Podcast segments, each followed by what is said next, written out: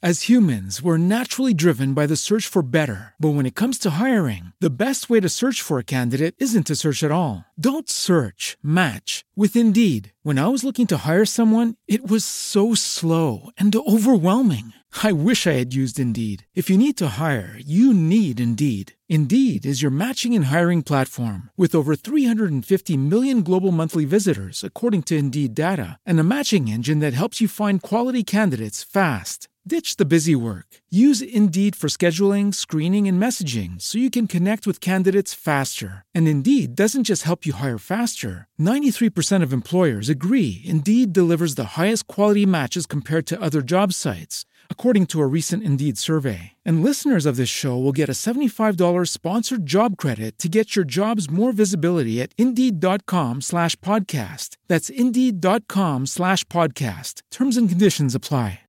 With Lucky Land Slots, you can get lucky just about anywhere. Dearly beloved, we are gathered here today to... Has anyone seen the bride and groom?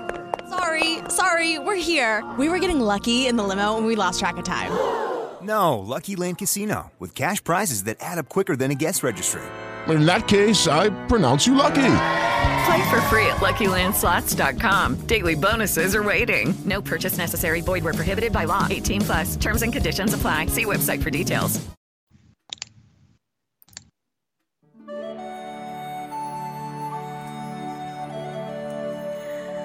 Fu in quel torno di tempo che vennero fatte le cose che in seguito ebbero maggior rinomanza tra tutte le opere degli Elfi. Fëanor, infatti, giunto alla pienezza del proprio vigore, era tutto preso da un nuovo pensiero, ma può anche essere che abbia preavvertito un'ombra della sorte che s'avvicinava e rifletteva su come conservare in peritura la luce degli alberi, gloria del paese beato. Diede allora mano a un lungo e segreto lavoro, facendo appello a tutta la propria sapienza, potenza e sottile abilità, e alla fine ecco che produsse i Silmaril, i quali erano, quanto a forma, come tre grandi gioielli, ma soltanto alla fine, quando ritornerà Fëanor, che perì prima che il sole fosse fatto e siede ora nell'aule d'attesa e non viene più tra i suoi simili, non prima che il sole trapassi e la luna crolli, si saprà di quale sostanza fossero fatti, la quale sembrava simile al cristallo dei diamanti, eppure ne era più forte, sicché non c'era forza nel regno di Arda bastante a guastarlo o spezzarla. Pure il cristallo era per i Silmaril nulla altro che ciò che il corpo è per i figli di Ilúvatar, la dimora del suo fuoco interiore, che è in esso e insieme in ogni parte di esso, e che ne costituisce la vita.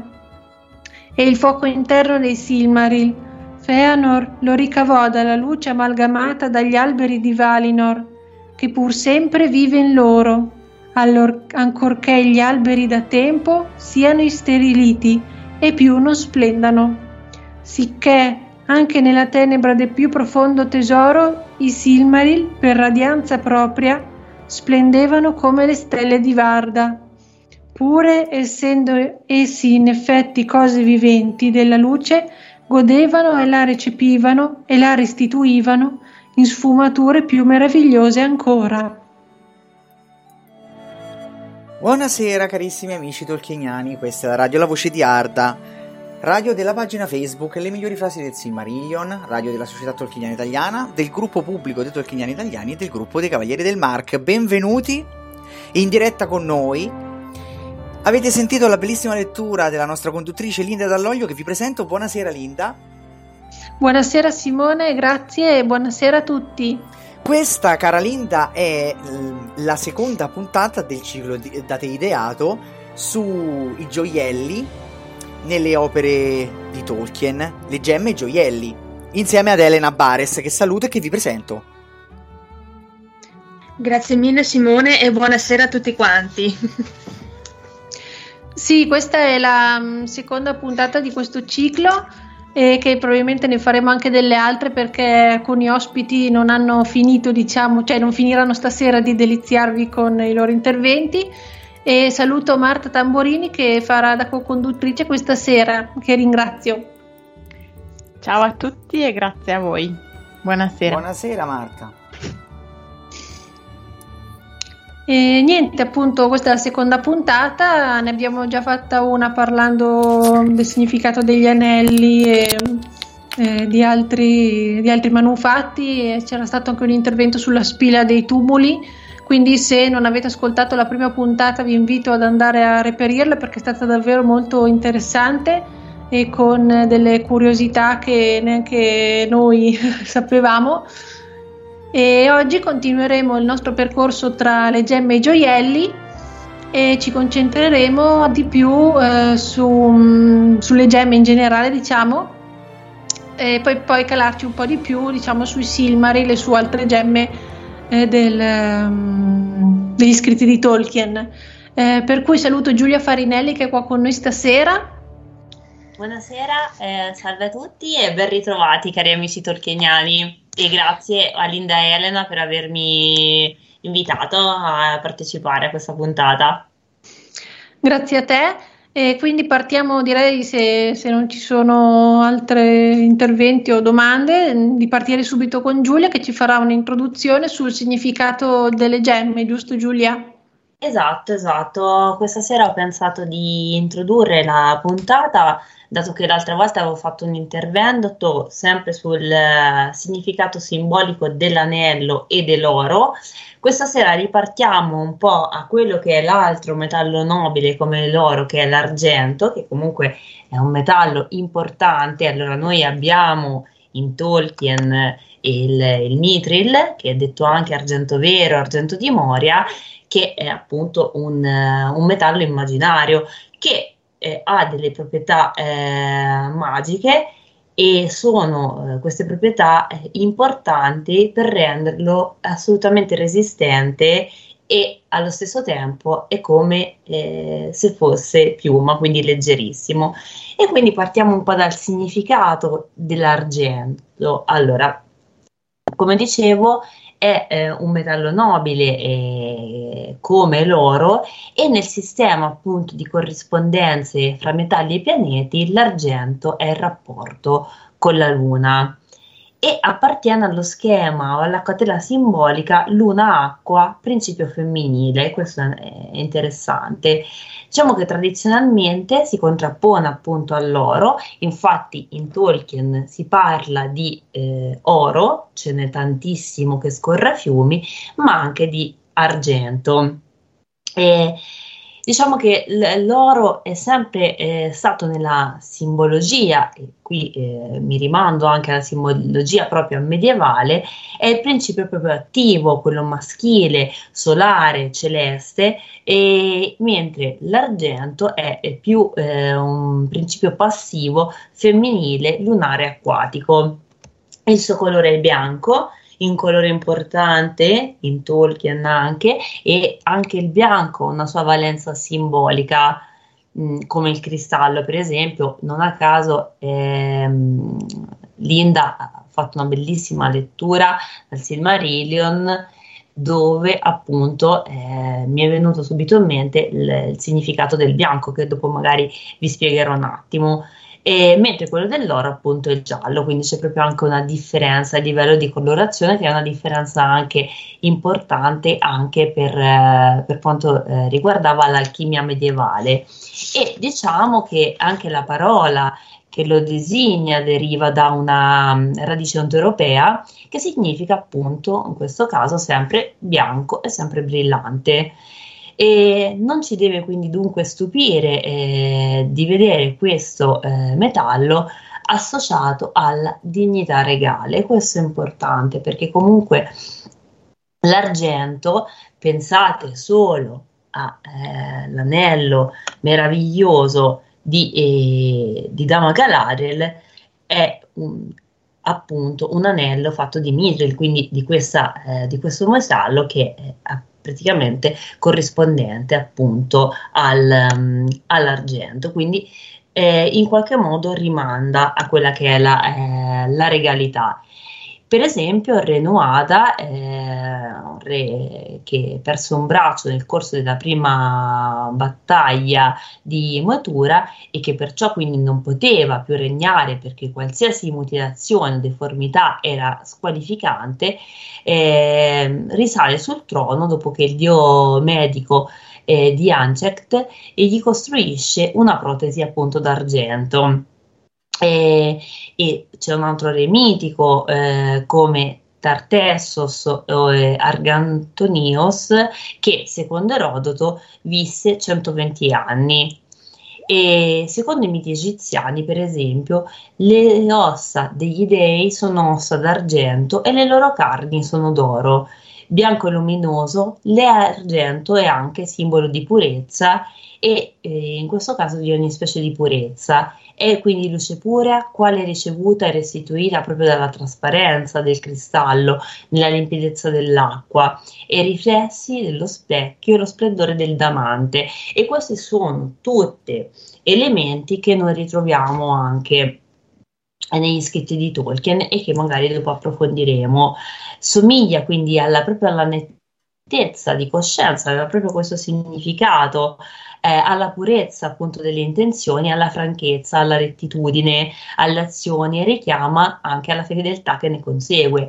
E appunto mi riferisco sempre come esempio a Nenya, l'anello di Namagralare, che appunto questo appellativo è di anello dell'acqua, e nella descrizione l'anello viene forgiato in nitril e probabilmente aveva quindi un diamante incastonato proprio nel corpo della sua struttura.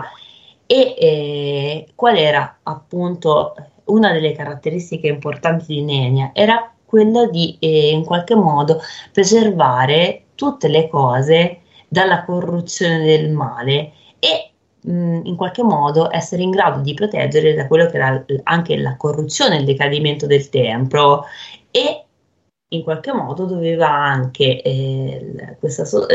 la sua consistenza occultava alla vista dei malvagi, quindi ci sono proprio delle cose che ritornano e che vengono ovviamente scelte con cognizione di causa in Tolkien. Per esempio noi possiamo dire che per quanto invece riguarda appunto il diamante, vediamo che ci sono delle caratteristiche appunto simili a quelle dell'argento, quindi il diamante, una delle gemme che sicuramente è presente, è per eccellenza appunto il simbolo della limpidezza, della perfezione, della durezza e anche della luminosità. E anche se la sua luce in qualche modo non è uniformemente considerata benefica, e secondo la mineralogia tradizionale indiana nasce dalla terra sotto forma di embrione, di cui il cristallo sarebbe uno stadio di maturazione intermedia. Il cristallo è maturo, dicesi, il diamante è maturo, anzi è il culmine un po' della maturità del cristallo, e si tratta di una realizzazione perfetta che la chimia indiana in questo caso utilizza simbolicamente, associando quindi il diamante a che cosa? All'immortalità, cioè identificandolo in qualche modo con la pietra filosofale, per esempio. La durezza del diamante, quindi il potere anche di scalfire, il potere di tagliare, sono messi particolarmente in rilievo per esempio nella religione buddista, perché nel buddismo tantrico, dove il varia, il fulmine diamante, è il simbolo proprio della potenza spirituale, inalterabile e anche invincibile. Secondo l'etimologia dell'equivalente tibetano d'orie, è la regina appunto di tutte le pietre, sicuramente il diamante, perché è proprio il simbolo di chiarezza e raggiamento, rappresenta la linea tendente proprio dell'illuminazione, il vuoto e l'indeterminato, e anche la natura propria, identica alla natura di Buddha per esempio. Ciò che non cresce né decresce è il diamante. E questa era una massima che insegnava il patriarca Zen Wineng per quanto concerne la filosofia buddista, la religione buddista. Un testo tantico citato da Mircea Eliade pone espressamente proprio l'equivalenza sciugliata, vacuità, varia. L'immutabilità quindi è un carattere assiale e quindi per eccellenza il trono di Buddha situato ai piedi dell'albero della Bodhi è un trono di diamante, sempre per lo stesso motivo, e l'asse del mondo è descritto da Platone come fatto appunto di diamante e il diamante, quindi centro di irraggiamento, partecipa anche alla simbologia del centro, che è un'altra simbologia particolare e importante. Alla voce pietra sarà in qualche modo segnalato quello che è l'accostamento fatto fra la pietra angolare e il diamante, ambedue designati in tedesco dalla parola Eckstein. Nell'iconografia tibetana il dorie, proprio lo scettro di diamante, si oppone alla campana, il tirpu, come il mondo adamantino, quindi potenziale non manifestato, si oppone a quello che è il mondo fenomenico o del seno materno, come il principio attivo al principio passivo, come quindi la saggezza al metodo. Nel linguaggio corrente, quindi il diamante sotto il martello è il simbolo quindi della fermezza, della solidità di un carattere che resiste in maniera preponderante quelle che sono le persecuzioni. Questo è per quanto concerne un po' la dottrina orientale. Nella tradizione occidentale il diamante è il simbolo proprio della sovranità universale, dell'incorruttibilità della realtà assoluta. Secondo Plinio è proprio il talismano universale che rende innocui tutti i veleni e tutte le malattie. Allontana quindi, e questo appunto è una caratteristica che sicuramente anche Tolkien riprende, perché non ovviamente mai mette cosa a caso Tolkien, e quindi anche nell'utilizzo delle gemme preziose all'interno del tutto il panorama di gioielli che noi ritroviamo nella sua opera, le gemme sono scelte ovviamente con cognizione di causa. Quindi appunto abbiamo detto che allontana gli spiriti malvagi e anche i brutti sogni, e immerso nel vino nell'acqua preserva chi ne beve dall'apoplessia, dalla gotta, dall'itterizia. Queste un po' erano quelle che erano le dicerie medievali. Secondo quindi le tradizioni dell'Europa occidentale ha questo anche ruolo di scacciare le bestie selvatiche, i fantasmi, gli stregoni e tutti quelli che possono essere gli incubi notturni. Secondo la tradizione russa, che cosa fa il diamante? Impedisce la lussuria e favorisce quindi anche la castità. In Francia, per esempio, si diceva che allontanava la collera e manteneva l'unione fra gli sposi. Per questo era detto la pietra della riconciliazione, perché contiene sia l'innocenza, sia la saggezza che la fede. Nel linguaggio, per esempio, iconologico, il diamante è proprio il simbolo della costanza, della forza, dell'innocenza e di altre virtù che sono ovviamente delle virtù eroiche. E secondo alcuni detti, i diamanti generano altri diamanti, quindi abbiamo questa origine ancestrale della saggezza che genera in qualche modo se stessa. La forma del diamante grezzo si collega alla credenza secondo cui il cubo è un simbolo appunto di verità, di saggezza e di perfezione assolutamente morale. E piccola curiosità, nell'emblema dei Medici il diamante figura, è proprio in base a un gioco di parole, come un simbolo dell'amore divino, diamante Dio amando. Infatti si dice che tre anelli intrecciati, ciascuno con un diamante, costituirono l'emblema di Cosimo dei Medici.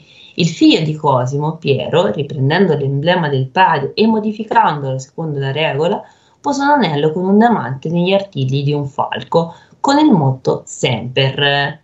Questo significa dedicare a Dio un amore eterno, con una fedeltà a tutta prova. Lorenzo il Magnifico aggiunse all'anello tre piume, bianca, verde e rossa.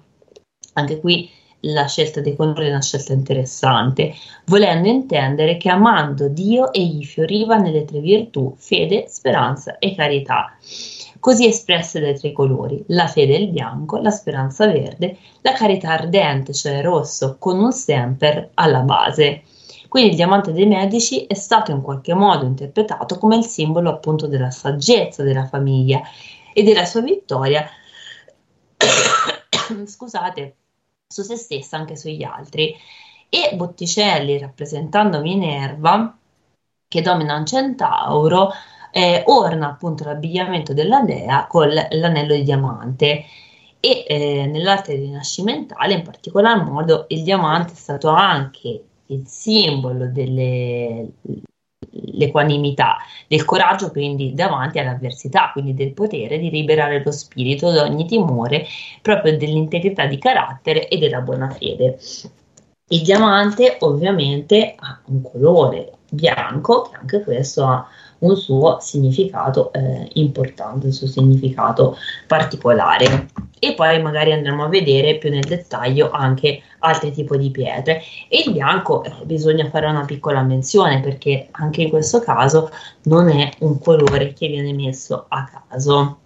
E prendiamo per esempio non solo Nenya, ma anche lo stesso Silmaril, che sono appunto nella descrizione, sono qualcosa appunto di incredibile, che si dice pure il cristallo era per i Silmaril null'altro che ciò che il corpo è per i figli di Ilúvatar, diceva Lin dall'inizio, la dimora del suo fuoco interiore.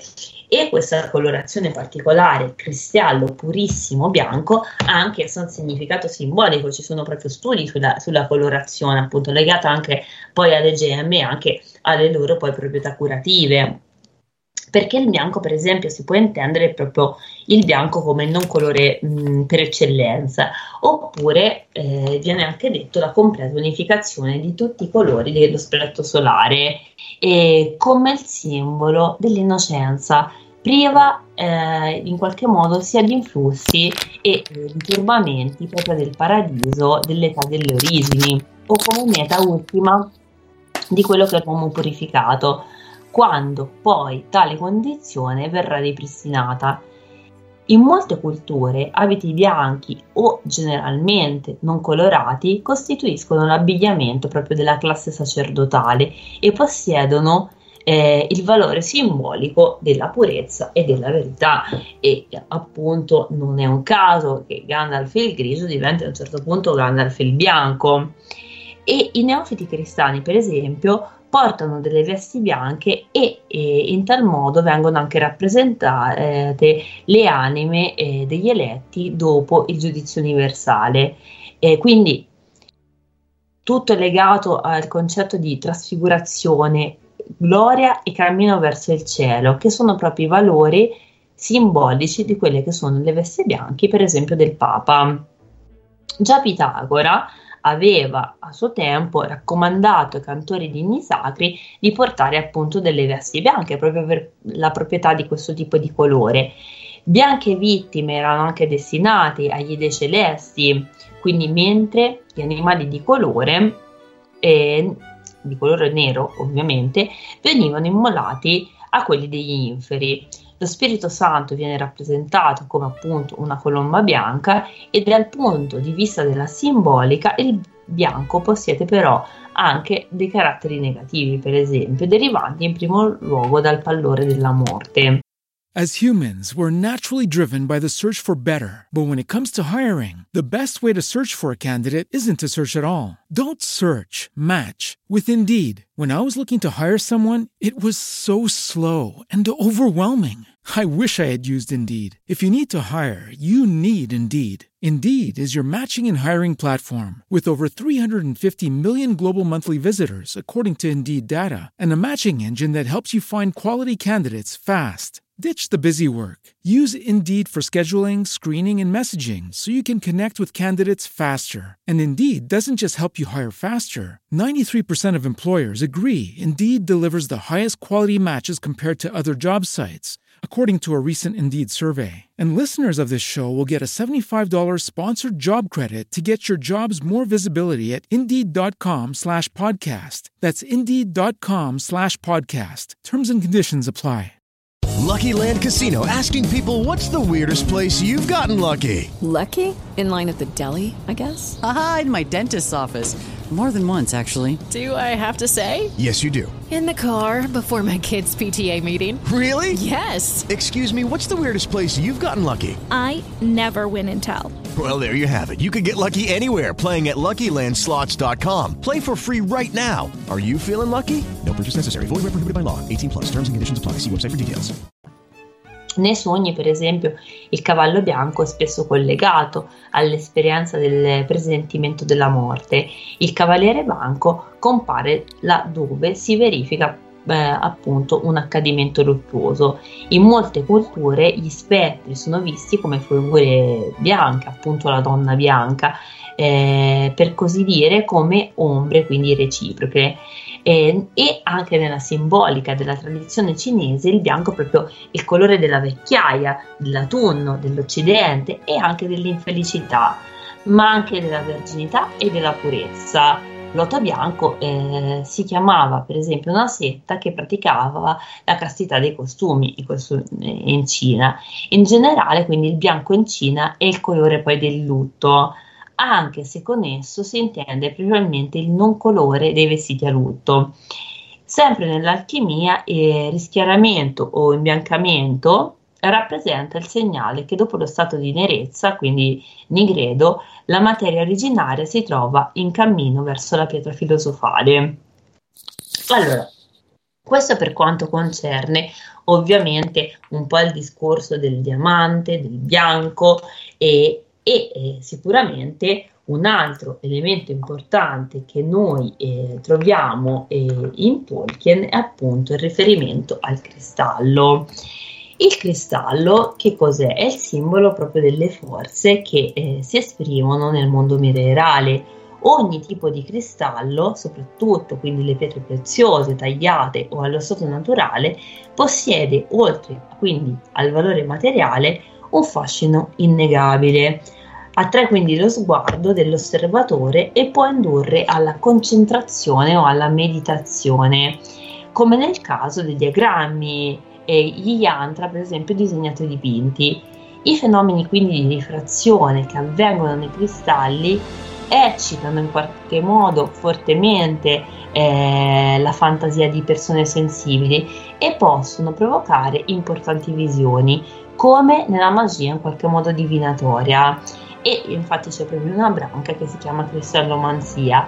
Al posto della sfera di cristallo, i chiaroveggenti preferiscono usare oggigiorno una sfera di vetro puro, ma nella simbologia cristiana il cristallo di rocca, che non brilla di luce propria ma riverbera i raggi del sole, è un simbolo appunto mariano.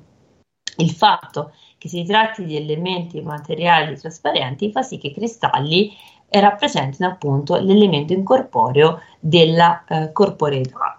E infatti appunto il discorso del Silmaril, che sono appunto di cristallo, penso che sia anche legato un po' a quella che è la simbologia, ma ovviamente poi ve ne parlerà la nostra Paola più nel dettaglio. Io mi limito a fare soltanto un'analisi di quelle che sono le gemme. Quindi abbiamo detto Nenya, abbiamo fatto riferimento alle caratteristiche che poi ritroviamo nella simbologia. Prendiamo un altro importante anello, che è Naria, l'anello del fuoco o anello rosso, perché ci serve in qualche modo per andare a vedere nel dettaglio quello che è il significato simbolico della pietra rossa e il rubino e del colore proprio rosso.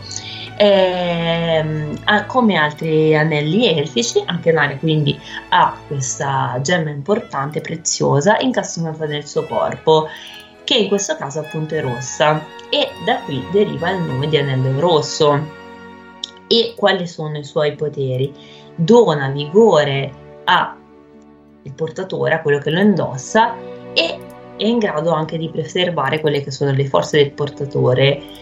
E che cosa fa il portatore? Combatte contro qualsiasi persona che cerca in qualche modo di assoggettare il potere a se stesso, quindi del portatore di Naria. Allora vediamo un attimino sul significato del rosso dal punto di vista medievale, perché il rosso appunto è importante, e poi ci colleghiamo ovviamente al rubino. Allora, sicuramente fra tutti i colori il rosso è quello che, secondo anche le statistiche, è il colore che la maggior parte delle persone preferisce, sotto la forma quindi di ossido di ferro, accompagnato il cammino proprio dell'umanità a partire dalla preistoria, ed è proprio visibile nelle testimonianze rupestre dell'era glaciale. Già appunto i neandertaliani avevano l'abitudine rituale di cospargere quindi i morti con materiali di color rosso, probabilmente per restituire loro il colorito caldo del sangue, quindi della vita. Il rosso viene visto generalmente appunto come un colore aggressivo, un colore vitale, ricco di energia. Esso è legato sicuramente al fuoco e all'amore, ma anche alla lotta per la vita. Sui caratteri proprio introversi e malinconici avrebbe, secondo la tradizione, un effetto quindi anche perturbante, un effetto opprimente. Nella simbolica vera e propria il rosso si può in qualche modo prestare a molteplici interpretazioni, quindi che possono essere delle interpretazioni assai diverse l'una dall'altra.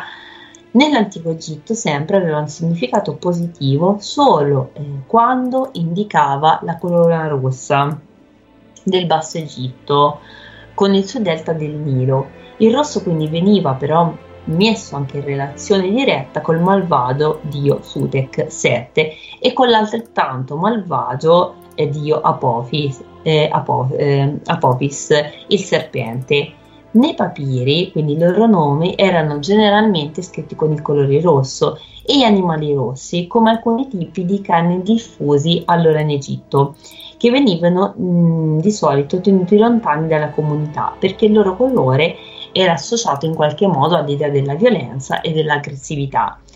Nell'arte, per esempio, precolombiana dell'antico Messico, il rosso viene usato molto di rado ed è quindi generalmente in relazione con il sangue, col sole, col fuoco e anche con la rappresentazione per esempio del fegato, tra le altre cose. Presso i Maria era proprio considerato il simbolo dell'Oriente, mentre presso gli abitatori degli altipiani dell'antico Messico del sud. E così anche proprio nell'antica Cina, dove il rosso, che si indica in cinese con il termine Ung, era proprio il colore sacro e vitale della dinastia Q. È una dinastia che vive tra il 1050 e il 257 a.C., una circostanza che prefigura le bandiere rosse appunto della Cina comunista. Il rosso era anche il colore del dio della felicità, che dispensa quindi ricchezza agli uomini. Se in Europa la combinazione cromatica rosso-verde ha un significato duro e aggressivo, in Cina essa esprimeva molto semplicemente proprio la vitalità, in relazione per esempio con le calze verdi e la gonna rossa delle giovani donne, oppure proprio con le luci rosse e l'uva verde delle osterie. Gli uomini rubizi, per esempio, per i cinesi erano invece mariti duramente provati alla vita matrimoniale, quindi sicuramente destinati a una morte prematura. Nell'arte cristiana tradizionale il rosso era il colore del sangue sacrificale di Cristo e dei martiri, dell'amore anche fervido. La rosa, per esempio, era la veste di Giovanni, il prediletto fra tutti gli apostoli, e della fiamma pentecostale dello Spirito Santo. Il rosso cardinalizio stava invece a indicare che chi portava tale veste doveva essere sempre pronto a versare il suo sangue per la difesa appunto della Chiesa, ma anche le prostitute adottarono tale colore per i propri indumenti e spesso gli idoli pagani venivano appunto dipinti di rosso. E ricordo che in particolare nell'Apocalisse di Giovanni la grande prostituta di Babilonia, per esempio, madre delle prostitute e di ogni atrocità terrena, era vestita appunto di porpora e di rosso scarlatto. Essa cavalcava appunto un mostro che era a 7 teste, che era un rosso animale pieno di orribili vizi, come lo descrive Giovanni. Il rosso poi divenne il colore proprio dell'inferno, del diavolo e degli animali sospetti che la tradizione ha connesso al mondo infernale, tipo volpi e scoiattoli. Il rosso fu invece interpretato in senso più positivo, ove giunse a significare la vittoria proprio dell'amore, come nelle raffigurazioni artistiche che hanno per oggetto, per esempio, la figura del creatore o il Cristo risorto. Nei paramenti quindi sacri il rosso e il colore è indossato proprio nella celebrazione dei martiri, dello Spirito Santo e della Passione. Nella simbologia popolare il rosso rimane comunque il colore dell'amore ed è spesso posto appunto in relazione con i fiori e questi in particolare ovviamente con la rosa e con l'ira, perché infatti si dice vedere rosso, cioè sto provando una grandissima ira. Ma di notte le luci rosse in qualche modo fanno riferimento all'intimità, in qualche modo anche alla prostituzione tra segnali stradali. Sappiamo che il rosso assume in generale il significato di stop oppure indica la presenza del pericolo. Nell'alchimia però il rosso insieme al bianco costituisce un sistema quindi dualistico e simboleggia il principio originario dello zolfo, il fiammeggiante. Quindi questa polarità potrebbe dipendere proprio dall'antica opinione che quando il sangue si incontri ovviamente con il latte o altri tipi di colore possa in qualche modo portare in alchimia una nuova vita. Per questo motivo i due colori sopra menzionati in qualche modo divengono simboli proprio della creazione. E non a caso appunto la pietra per eccellenza che porta il colore rosso appunto il rubino, quindi una delle pietre preziose più stimate appunto per il suo colore è il rubino, che probabilmente non è che è specificato, però un'area probabilmente ha questa pietra rossa ed è proprio stimata per questo colore, per il rosso. Il rubino è stato posto quindi proprio in relazione con la relazione simbolica con il pianeta, che ovviamente è il pianeta Marte.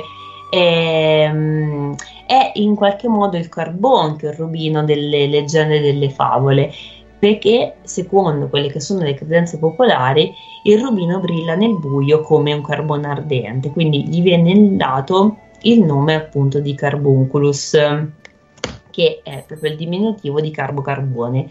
Alberto Magno, che vive tra il 1193 e il 1280, gli attribuisce appunto la facoltà di possedere la virtù di tutte le altre pietre preziose ed è dell'opinione che il rubino emani veleni che si disperdono sotto forma di vapore di aria.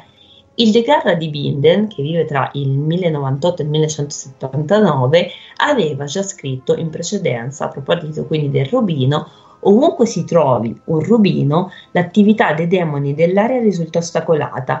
Per questo tale pietra ha la facoltà di abbattere ogni malattia dell'uomo, ed è questo il significato che in qualche modo gli dà Tolkien per Narnia, per esempio, l'anello. Quindi è sempre tutto non casuale, e anche qui si evince ovviamente, come già abbiamo ripetuto tante volte, il suo essere un grande medievalismo, quindi il simbolismo medievale lui lo conosce e lo interpreta molto bene. Quindi per il suo colore rosso il rubino è stato spesso utilizzato proprio come antidoto contro la malinconia e la tristezza, e anche come rimedio contro quelli che sono gli incubi.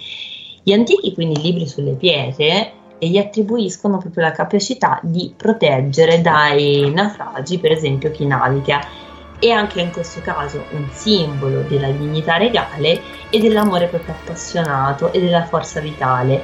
E sempre nell'Apocalisse di Giovanni lo splendore di Dio viene paragonato al rubino, appunto al diamante, quindi ritorna un po' quel significato alchemico di rosso e bianco che, se mescolato insieme, in qualche modo genera vita. C'è stato questo, diciamo, studioso che si chiamava Leonard Turnesser, che scrisse nel 1583 proprio che il rubino rende felice e rafforza il cuore.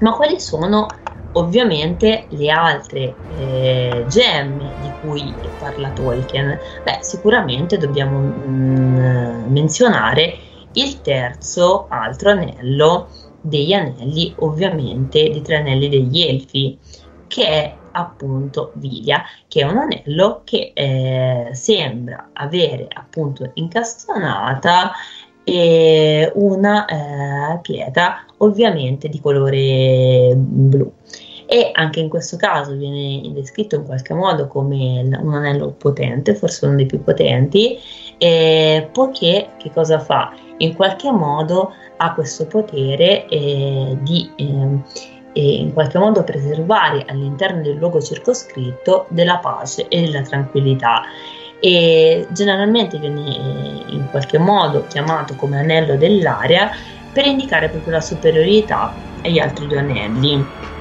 e ha questa pietra incastonata nel suo corpo di metallo e questa gemma di colore blu, e infatti da qui si ha proprio il nome anello di zaffiro, che insomma anche lo zaffiro è una pietra molto importante, e infatti questa pietra preziosa, a causa del suo colore azzurrognolo, veniva posta in relazione simbolica con il cielo e anche con l'elemento dell'aria, e anche in questo caso anche lo ritroviamo in Tolkien, e antichi libri litologici la scambiavano solitamente proprio con il lapislazzuli e l'associavano al pianeta Venere, mentre diciamo che lo zaffiro si riferisce più che altro a Saturno. Nella lingua indiana lo zaffiro è detto Sanipriam, che significa appunto amato da Saturno, e Saurinata, consacrato quindi a Saturno. Il naturalista medievale Lonitzer scrisse appunto che lo zaffiro rendeva in qualche modo gioiosi, vispi e assolutamente devoti, e che era in grado anche di riappacificare gli animi, e appunto anche in questo caso vediamo che ritornano le proprietà dei tre anelli, ritornano, e dico dei tre anelli, mi sono concentrata un po' su di loro perché comunque sia sono gli anelli che presentano in maniera molto perfetta quelle che sono le gemme, quindi abbiamo un mettere in risalto delle gemme preziose con il loro relativo anche significato, quindi il potere ovviamente associato anche al potere che veniva dato realmente, soprattutto in epoca medievale. Quindi questo appunto circoscrivere il luogo in una zona di pace e di tranquillità, quindi era in grado anche quindi di riappacificare gli animi. La scienza tradizionale quindi dei simboli lo associa a quelle che sono le virtù celesti, che sono la castità e l'amore anche per la verità.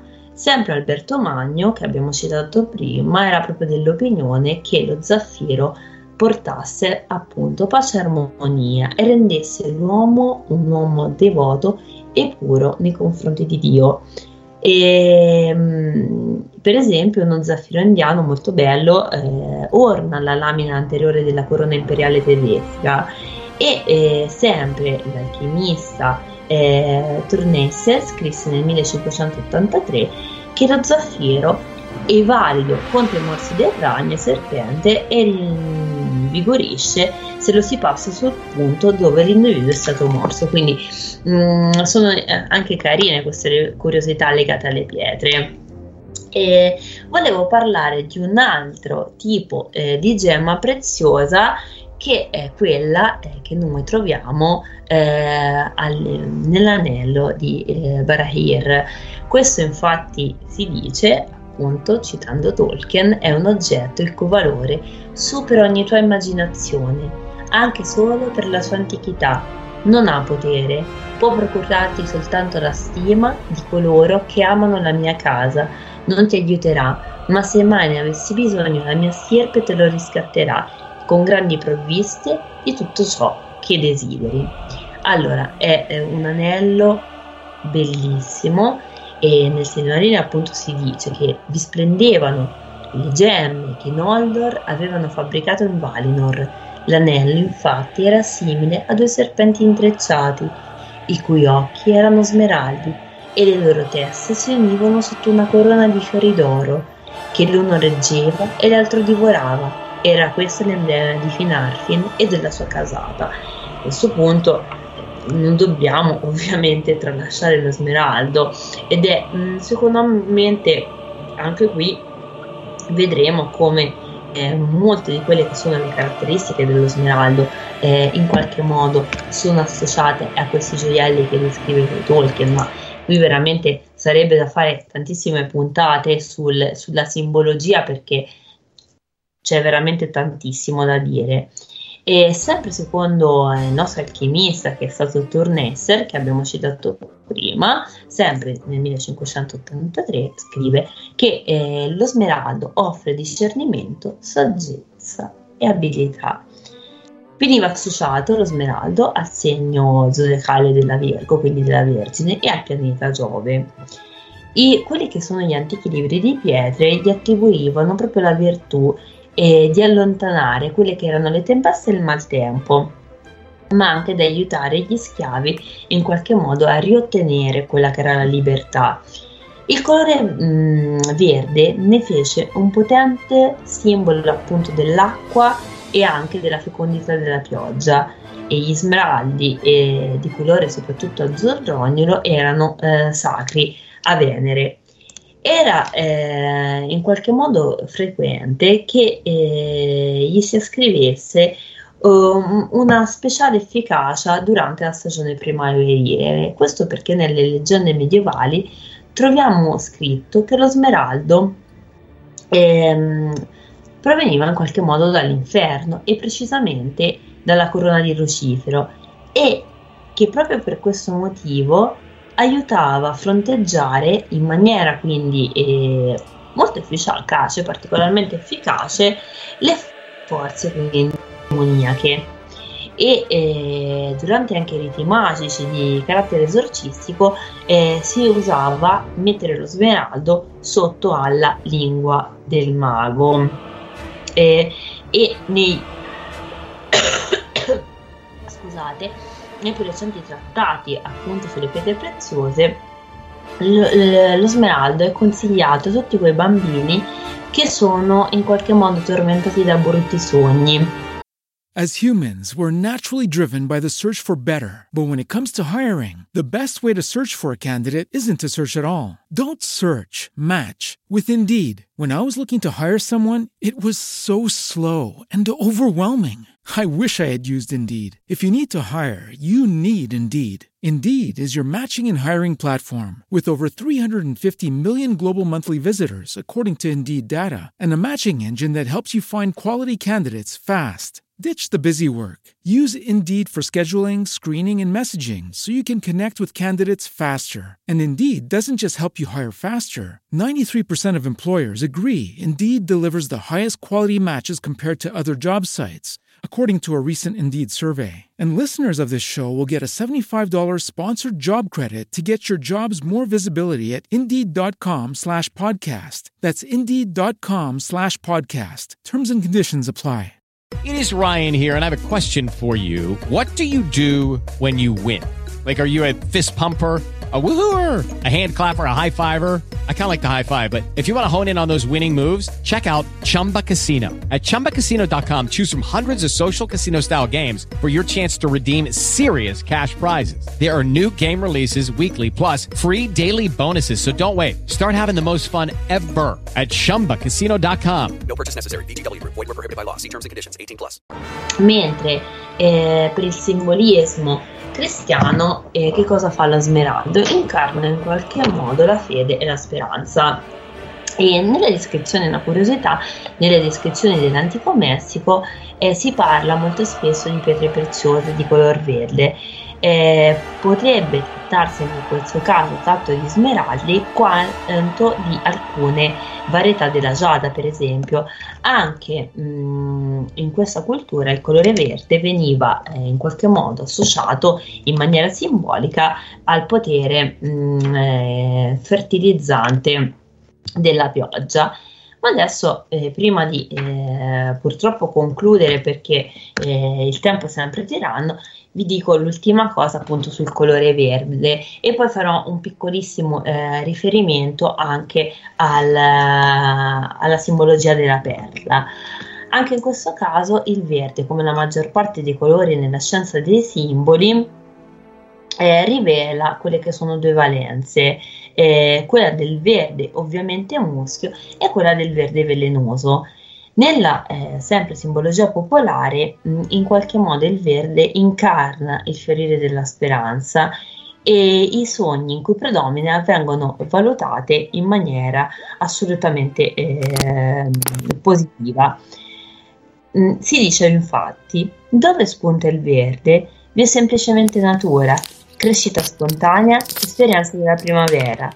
Se per esempio il diavolo appare verde, allora vuol dire che è rimasto un antico dio della vegetazione. Però anche in questo caso esiste un aspetto negativo, abbiamo detto c'è sempre esistente questo dualismo. Una comparsa eccessiva del verde nel sogno indica quello che è uno straripamento di forze naturali negative.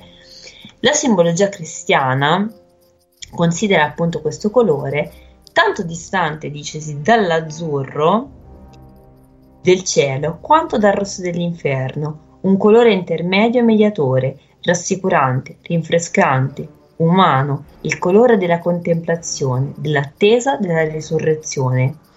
E la croce di Cristo, per esempio, veniva spesso rappresentata di colore verde perché faceva appunto riferimento a questa speranza, a questa salvezza.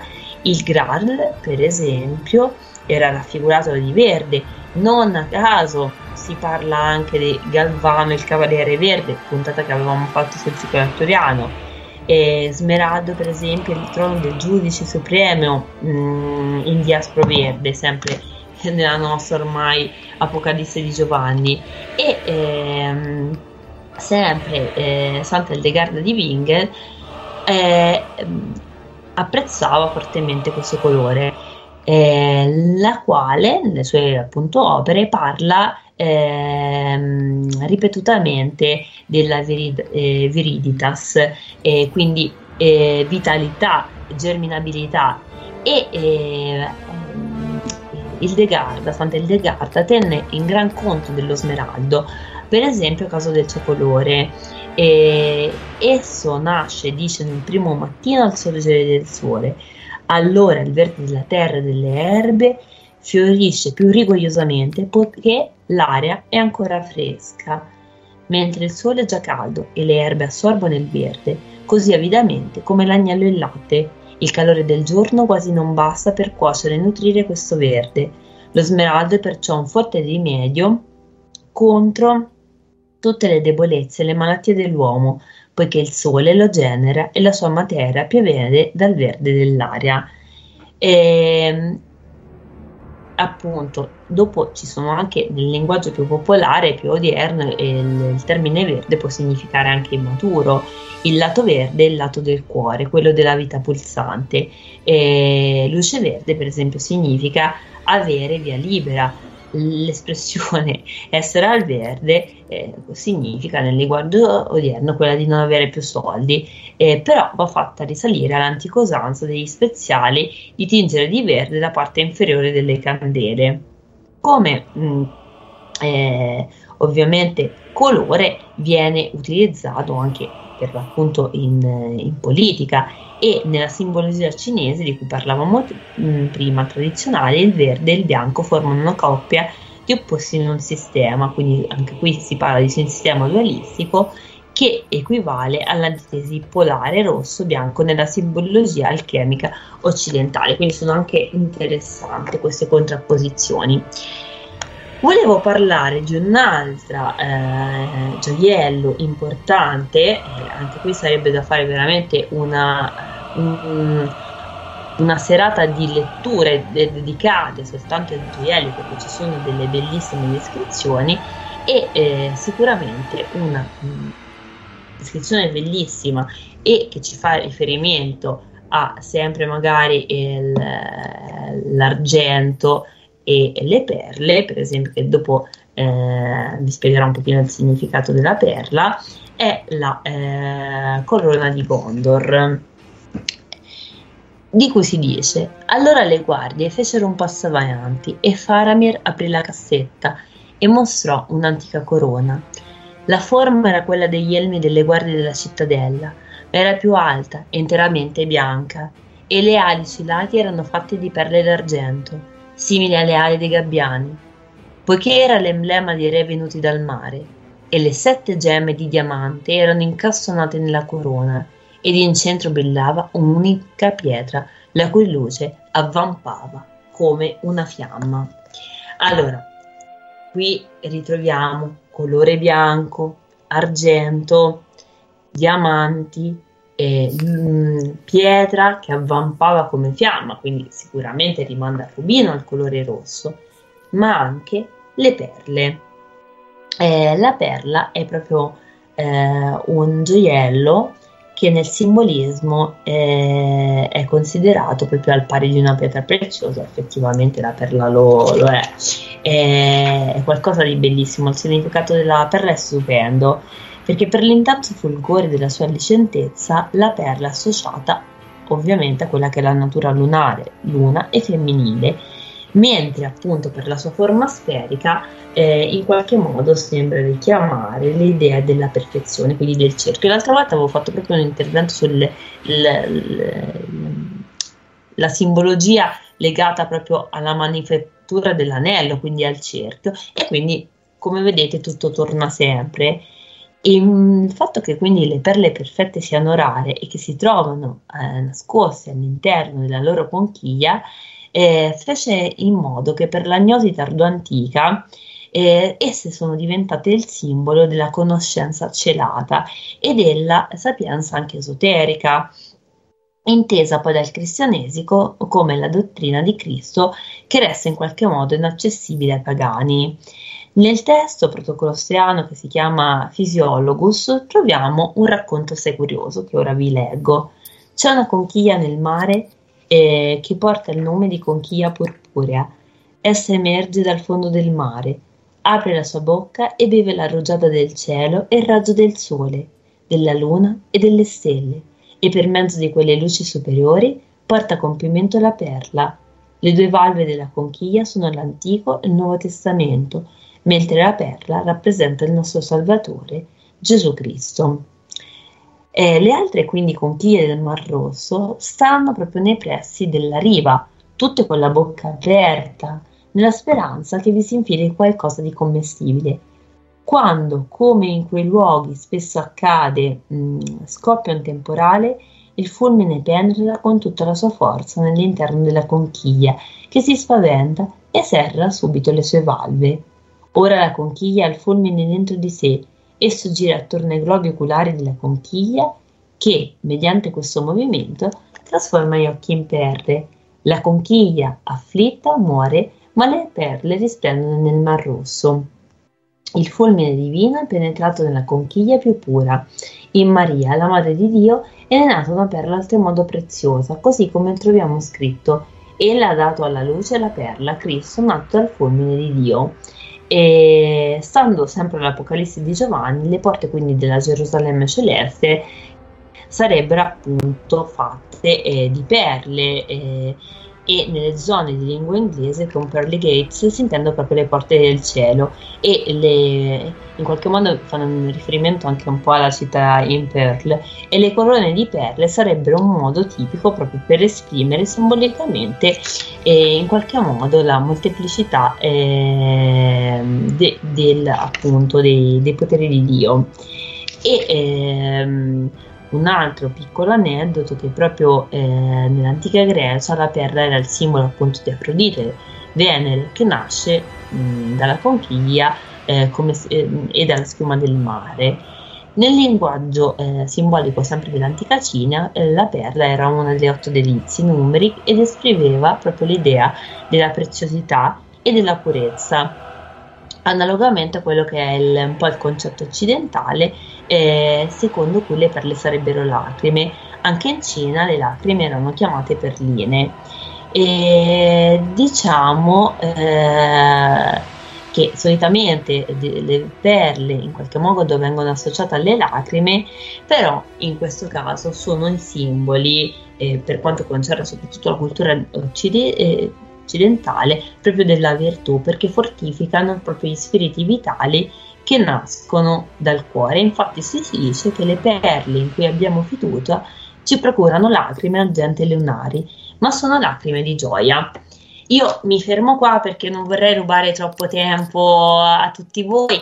Ho fatto una brevissima introduzione, ma tanto se Lina mi ha detto che faranno altre puntate, quindi ci sarà modo magari di andare a parlare ancora più del dettaglio. Per esempio, so che farà un bellissimo intervento Elena, e anche parlare proprio del significato simbolico della collana, per esempio, proprio l'ornamento per eccellenza. Però questo magari lo dedichiamo, lo lasciamo per un'altra puntata. Giulia, che bello, hai praticamente spiegato tutti i colori, il loro significato e non solo, anche nel ruolo, diciamo, ecclesiastico, i colori, bellissimo. Grazie Simone, grazie. Ho detto faccio una cosa un po' così, ma ho detto non so se può andare bene, ma mi piaceva fare una cosa simbolica, perché ovviamente dal punto di vista della simbologia cristiano-cattolica sono il concetto di colore, ma anche legato alla pietra, secondo me è importante, e in qualche modo l'ho rivisto io anche in Tolkien, non vorrei essere andata fuori luogo. No, infatti alcune cose io comunque già sapevo, con i colori eccetera, ma il rapporto tra colore e gemma e il significato che ha la gemma comparata o adattata a quel colore, proprio bellissimo. Grazie mille Simone, grazie. Sì, grazie mille Giulia, e su Spreaker hanno scritto molte cose e hanno chiesto se sai fare qualche commento sui gioielli di turchese degli indiani d'America. I gioielli di turchese degli indiani d'America, questa è una cosa che magari potrei approfondire, perché ne so meno sui gioielli di turchese, però no, magari è una cosa che potrei portare per la prossima volta, di farci anche uno studio con qualche reminiscenza dell'antropologia, perché voi dovete sapere che io ho tanti libri, tante cose che prendo lì, faccio coso, guardo, metto, però cioè, ogni tanto qualcosa mi sfugge, sono sincera. No, comunque grazie, perché c'è davvero interessante, come hai detto che Simone, tutta la relazione con le gemme, i colori, cioè appunto è bello vedere il significato simbolico delle cose anche perché Tolkien usa tantissimo le gemme, il significato delle gemme, no Giulia? Sì, esatto. Nella caduta di Gondolin dei racconti perduti descrive le 12 casate che difesero poi Gondolin trapuntate di gemme. Queste, la casata dell'arco celeste che difese Gondolin venne descritta, andarono in battaglia loro trapuntati di gemme, e tutte l'ametista, il diamante, il rubino, lo zaffiro, l'opale, eccetera eccetera. Quindi ecco, soprattutto è bello vedere anche come Tolkien annoveri queste gemme proprio come se fosse un gemmologo, con la stessa precisione. Io credo che comunque il professor Tolkien fosse un po' anche dotto in questo. Sì, no, assolutamente. Infatti, allora, ci sono veramente tantissimi trattati proprio legati alle gemme, di persone proprio esperte che magari lo fanno di mestiere. Però io ho visto, leggendo tutta l'opera di Tolkien, e poi non tutta, perché ovviamente tante cose sono ancora non tradotte, quindi cioè, penso che se più si aprisse il mondo ne sapremo molto di più, però aveva veramente una conoscenza incredibile anche dal punto di vista della gemma, perché tutto perfettamente, se tu leggi gli studi, è tutto perfettamente coerente, perché dici sì, è vero, cioè rivedo questa caratteristica della pietra e mi sembra che quando Tolkien parla dei gioielli ci sia questo, quindi anche il gioiello non è messo a caso, quindi è una cosa che magari dici te la metto così lì, in realtà c'è un significato importante. Infatti.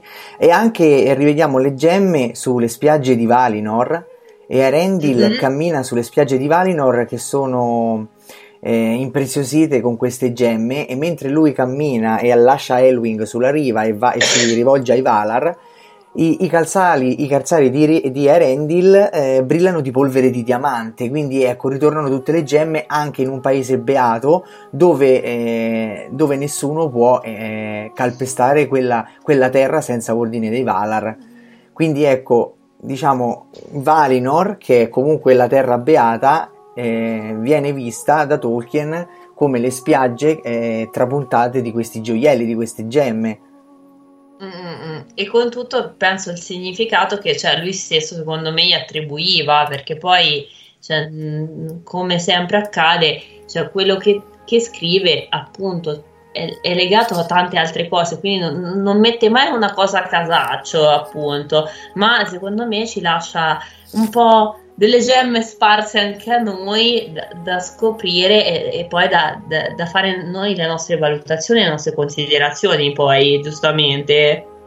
Sì, bellissimo comunque Giulia, ci hai aperto un sacco di riflessioni. Grazie mille Simone, fa piacere.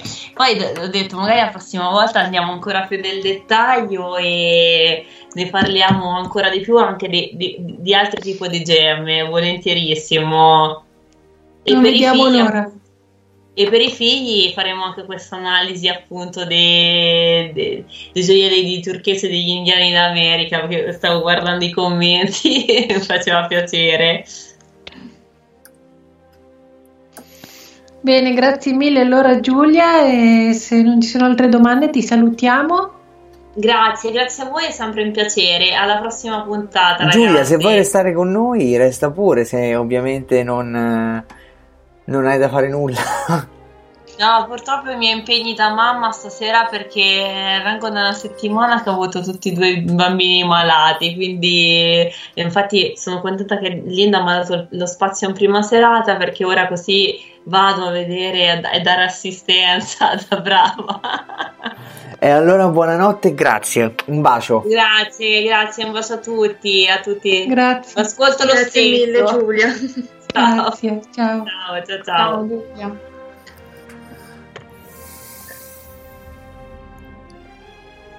Ragazzi. Bene. Sì, scusami Linda. No, niente, vai pure. Procediamo, che dite? Voi siete le padrone di casa, ragazzi? Elena? Sì, andiamo avanti e adesso andiamo un po' più sul vivo di Tolkien, legato a Tolkien, diciamo, e iniziamo a parlare di Silmaril con la nostra cara Paola, che salutiamo. Ciao a tutti. E prima però abbiamo una lettura introduttiva di Marta, che l'ha cercata oggi, l'ha trovata. Grazie Marta che hai scelto questa lettura. E quindi direi di andare avanti. Allora, ho scelto questa lettura diciamo un po' particolare per Silmaril, perché è un brano a cui sono molto affezionata. Ci troviamo nel Silmarillion, la storia è quella di Beren e Lúthien, e diciamo quando Beren e Lúthien riescono a scappare con il Silmaril, gli si para davanti il lupo Carcharoth, che sostanzialmente sbrana la mano di Beren che il Silmaril, e poi impazzito dal dolore per la luce benevola della gemma scappa. Passano gli anni e questo lupo ritorna, e così inizia la caccia al lupo. Alla caccia andarono Juan, il cane di Valinor, e Mablung dalla mano pesante, e Beleg Arcoforte, e Beren Ercamion, e Tingol re del Doriath, Partirono a cavallo al mattino e varcarono il fiume Esgaldwain. Lúthien però rimase al riparo dalle porte di Menegroth. Un'ombra cupa cadde su di lei e le parve che il sole si fosse ammalato annerendosi. I cacciatori volsero a est e a nord e, seguendo il corso del fiume, alla fine furono addosso a Carcharoth il lupo, in una valle buia sulla riva settentrionale dell'Esgaldwain, dove il fiume precipitava a guisa di torrente per ripide cascate. Ai piedi di queste Carcharoth beveva e beveva per placare la sete che lo consumava, e ululava, e fu così che lo scoprirono. Il lupo però, accortosi di loro, non si volse subito ad assalirli. Può darsi che l'astuzia del diavolo si sia risvegliata nel suo cuore, essendo egli per un istante sollevato dalla sua pena grazie alle dolci acque dell'Esgaldwain. E mentre gli cavalcavano contro, si infrattò in un folteto e vi stette ben nascosto. Quelli però si misero di fazione tutt'attorno e attesero, mentre le ombre si allungavano nella foresta. Beren era accanto a Tingol ed un tratto si resero conto che Juan non era più al loro fianco. Poi un grande abbaiare si levò dal folteto. Juan, fallosi impaziente e desideroso di dare un'occhiata al lupo, vi era penetrato da solo per sloggiarlo. Lucky Land Slots, you can get lucky just about anywhere. Dearly beloved, we are gathered here today to... Has anyone seen the bride and groom? Sorry, we're here. We were getting lucky in the limo and we lost track of time. No, Lucky Land Casino, with cash prizes that add up quicker than a guest registry. In that case, I pronounce you lucky. Play for free at LuckyLandSlots.com. Daily bonuses are waiting. No purchase necessary. Void where prohibited by law. 18+. Terms and conditions apply. See website for details. Hey guys, it is Ryan. I'm not sure if you know this about me, but I'm a bit of a fun fanatic when I can. I like to work, but I like fun too. It's a thing. And now the truth is out there. I can tell you about my favorite place to have fun. Chumba Casino. They have hundreds of social casino style games to choose from with new games released each week. You can play for free anytime, anywhere. And each day brings a new chance to collect daily bonuses. So join me in the fun. Sign up now at ChumbaCasino.com. No purchase necessary. VGW. Void where prohibited by law. See terms and conditions. 18+. Ma Carcharoth lo schivò e, rompendo dal lumeto, balzò addosso a Tim. Rapido, Beren gli si fece incontro, brandendo una lancia. Ma Carcharoth lo travolse, lo rovesciò, lo zannò al petto. Proprio in quella Juan balzò dal folto in groppa al lupo. E s'azzuffarono ferocemente. In nessuno scontro di lupo e cane mai stato come quello, poiché nell'abbaiare di Juan si udivano la voce dei corni di orme e l'ira dei Valar, ma nelle urla di Carcharoth avvertivano l'odio di Morgoth e una vagità più crudele di denti d'acciaio. Le rocce furono feste dal loro clamore e precipitarono dall'alto, soffocando le cascate delle Sgalve. Così quelli lottavano per la vita e la morte, ma Tingol non prestava loro attenzione. Si era inginocchiato accanto a Beren, avvedutosi che era gravemente ferito. Juan riuscì a uccidere Carcharoth, ma lì, negli intrecciati boschi del Doriath, si compì la sua sorte, da lungo tempo preannunciata, ed egli restò ferito mortalmente, poiché il veleno di Morgoth entrò in lui. Allora si accostò a Beren, gli cadde al fianco e per la terza volta pronunciò parole, dicendo addio a Beren prima di morire. Beren in silenzio posò la mano sulla testa del cane e così entrambi spirarono. Mablung e Beleg accorsero in aiuto al re, ma quando s'avvidero di come erano andate le cose, gettarono le lance e piansero. Poi Mablung cavò un coltello e aprì il ventre del lupo, che all'interno apparve tutto divorato come da un fuoco, ma la mano di Beren che stringeva il gioiello era ancora incorrotta. Quando però Mablung allungò la sua a toccarla, ecco che la mano sparì. Il Silmaril fu lì, svelato, e la sua luce rischiarò le ombre della foresta tutt'attorno. Allora in fretta, pieno di timore, Mablung prese il Silmaril e lo mise nella mano rimasta a Beren. E dal tocco del Silmaril Beren venne resuscitato. Levò alto il gioiello e pregò Tingol di accettarlo. Ora sì che la cerca è compiuta, disse, e la mia sorte del pari. E più non parlò. Questo è il brano che ho scelto per introdurre il tema e ora lascio la parola a Paola. Grazie mille, ciao a tutti e ringrazio Marta che mi ha dato un assist perfetto per quello che devo dire e anche Giulia, che pure ha introdotto molti dei temi di cui vuole parlare. In realtà io ho scelto di parlare di Silmarillion, probabilmente sono le riflessioni di due giornali più famosi e non sono niente di nuovo. Se ne è parlato in passato, qui guarda, e spero di non copiare nessuno se non inconsciamente. Questi sono i classici pensieri sotto la doccia, oppure le conversazioni al pub dopo due tinte, che ho inseguito cercando un filo conduttore. Ora, il mio filo conduttore è la luce, in particolare la luce delle stelle. Si noti che dei tre grandi racconti l'unico che non contenga un Silmaril è I figli di Urin, cioè il più tetro e pessimistico. Se ne potrebbe parlare più oltre, ma però voglio dire che nella mitologia di Tolkien il mondo nasce dalla musica, invece nella Bibbia dalla luce, sia la luce e la luce fu. Non solo, ma il credo cattolico definisce Gesù luce da luce. Ora, pur non volendo fare riferimenti diretti, Tolkien sembra reintrodurre questo concetto di luce di straforo delle sue opere attraverso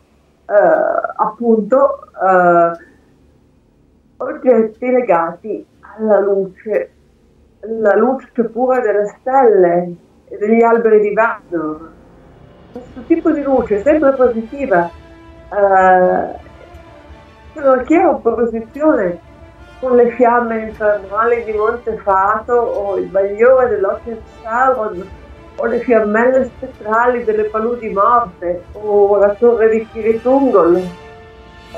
In questo senso io ritengo, io sono una semifan, nel senso che vedo i pro e i contro, ma io ritengo che i film di Peter Jackson abbiano reso molto bene la differenza, con una spettacolare tavolozza di colori che riproduce non solo l'opposizione fra luce e ombra, ma anche la luce del bene e luce del male.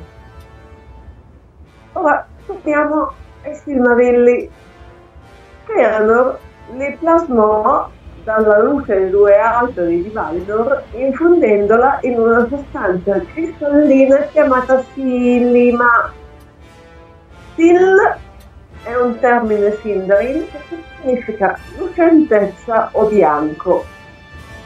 E qui di nuovo mi riaggancio a Giulia, che ha parlato a lungo dei diamanti, perché i Silmarilli vengono descritti come che avessero l'aspetto dei diamanti, ma che fossero più forti dell'adamant.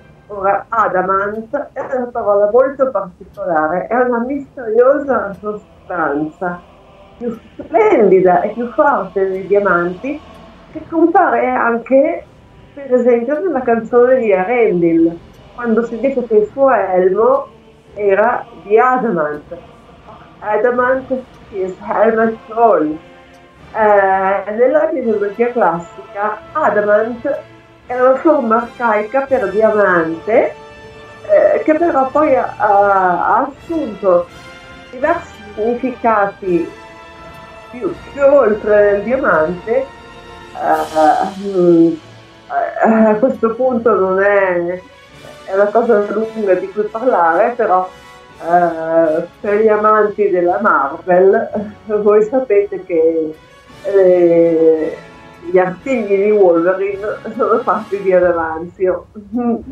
Ma in ultima analisi, gli ingredienti di Silmaril erano noti solo a Fëanor,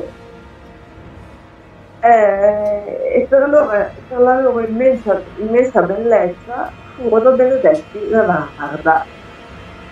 Ora, Io personalmente, come sorella dei figli di Fëanor, ritengo che al di là dell'orgoglio di Fëanor, del giuramento fatale, del fratricidio di Alquaronde, il peggiore di Fëanor sia stata di non donare i Silmarilli a Yavanna per far rivivere gli alberi. Ora, con questo abbiamo il sole e la luna, perché altrimenti non li avremmo. Però questa è, secondo me, l'azione più egoista di Fëanor. Ma torniamo alla nascita dei Silmarilli. È circonfusa di magia elfica, se mi si passa la semplificazione e il termine magia. Come si imprigiona la luce in un gioiello? Questo è la domanda che mi ha portato a considerare questi aspetti che vi sto proponendo. La luce dei Silmarilli. La luce dei Silmarilli è qualcosa che non è sempre uguale, è qualcosa di soprannaturale, perché io mi sono sempre chiesta come fa una persona che indossa un Silmaril o addirittura 3, come faceva Fëanor all'inizio, a essere visibile a un occhio corporeo, perché pensiamo che in fronte a Earendil la luce del Silmaril è talmente vivida che la si vede da tutta Arda, quindi l'intensità sarebbe talmente sbalorditiva che 3 Silmarilli in fronte a Fëanor, gli astanti, dovrebbero essere come immersi in una fotografia sovraesposta. Ah, ovviamente qui si parla di scienza umana e non è applicabile, però è importante il fatto che sembra che la luce dei Silmarilli si adatti a chi la riceve. Ora, quando Earendil è chiaro che Elwing è in grado di vedere suo marito anche se porta il Silmaril, eppure per illuminare e confortare l'intera Arda la luce del Silmaril la raggiunge intensissima. Al contrario, vediamo ai Silmarilli incastonati nella corona di Morgoth. Allora, oltre a bruciargli le mani e a pesargli sulla corona, pesargli orribilmente sul capo, questi Silmarilli emettono a te un bagliore. Come si vede dalla descrizione di Tolkien della sala di Morgoth. Hello, it is Ryan, and we could all use an extra bright spot in our day, couldn't we? Just to make up for things like sitting in traffic, doing the dishes, counting your steps, you know, all the mundane stuff. That is why I'm such a big fan of Chumba Casino. Chumba Casino has all your favorite social casino style games that you can play for free anytime, anywhere with daily bonuses. That should brighten your day a little. Actually, a lot. So sign up now at chumbacasino.com. That's ChumbaCasino.com. No purchase necessary. VGW Group. Void where prohibited by law. See terms and conditions. 18+. With Lucky Land Slots, you can get lucky just about anywhere. Dearly beloved, we are gathered here today to... Has anyone seen the bride and groom? Sorry, we're here. We were getting lucky in the limo and we lost track of time. No, Lucky Land Casino. With cash prizes that add up quicker than a guest registry. In that case, I pronounce you lucky. Play for free at LuckyLandSlots.com. Daily bonuses are waiting. No purchase necessary. Void where prohibited by law. 18+. Terms and conditions apply. See website for details. Quando Beren e Lúthien si introducono, ma anche dalle numerose illustrazioni di grandi come Alan Lee, e John Howe e Cesare Smith, che mostrano chiaramente come i Silmarilli sembrino trattenere la propria luce in presenza di Morgoth. Ora, Per spiegare questo fenomeno si potrebbe ipotizzare che Silmarilli, come molti altri gioielli, basti pensare all'unico anello, abbiano una specie di volontà propria. E vi è un'altra conferma di questa ipotesi: la benedizione di Varda, di cui ho parlato poco prima, implica che i Silmarilli non possono essere, cito da Silmarillion, toccati da carne mortale, mani impure o qualsiasi entità malvagia. Eppure il mortale Beren non patisce alcun danno quando impugna un Silmaril, anzi la sua mano viene ritrovata incorrotta nel ventre di Carcharoth.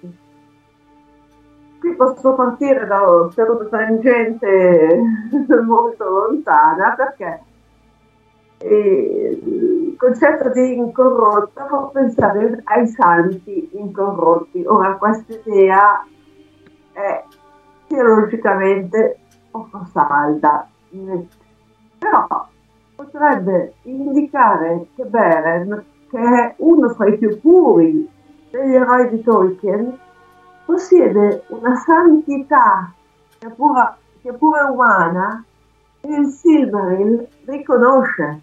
Infatti la citazione esatta è: come l'ho chiuso nel pugno, la radianza del gioiello sgorgò attraverso la sua viva carne e la mano gli divenne quale una lampada accesa, ma il gioiello ne tollerò il contatto e non gli fece male. E tollerò sembra che sia la volontà del Silmaril.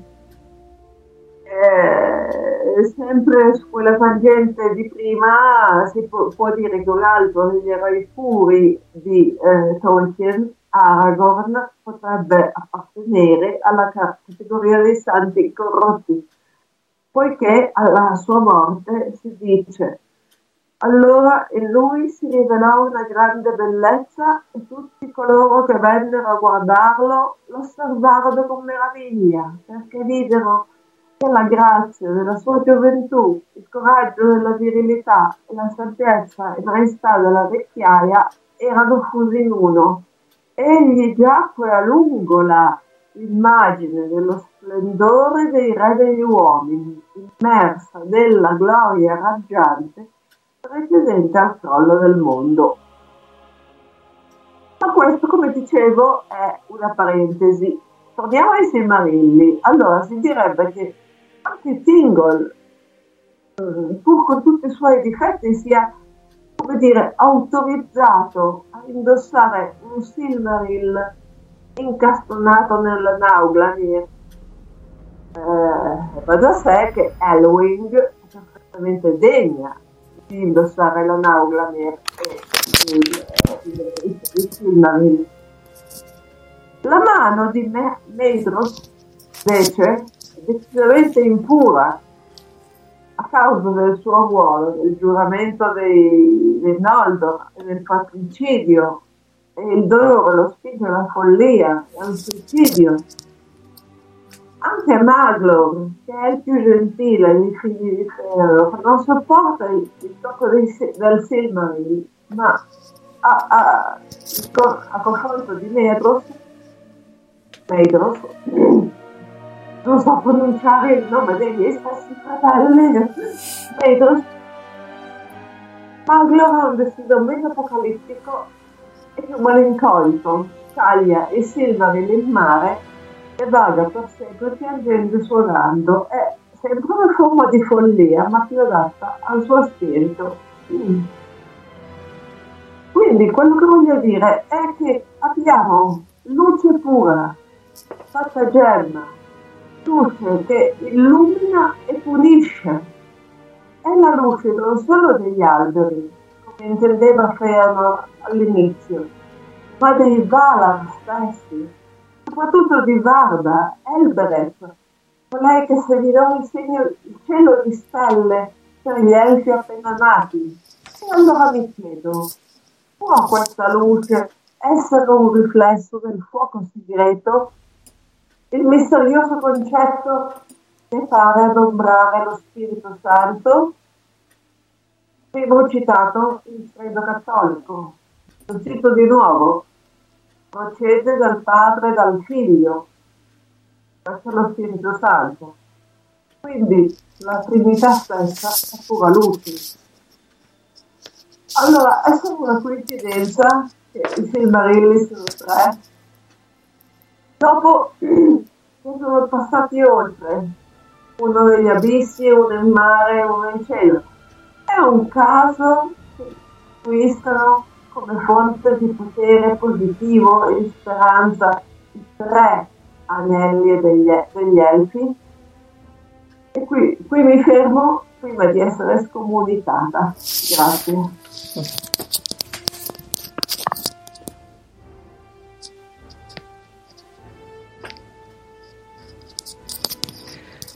Grazie Paola dell'intervento, che è stato molto interessante, perché comunque hai analizzato alcune caratteristiche di Silmaril che in realtà personalmente non ci avevo fatto molto caso, ecco. Magari altri sì, invece io, essendo un po' meno esperta, no. Quindi niente, ti ringrazio e vediamo se c'è qualche commento, se anche altri vogliono aggiungere qualcosa.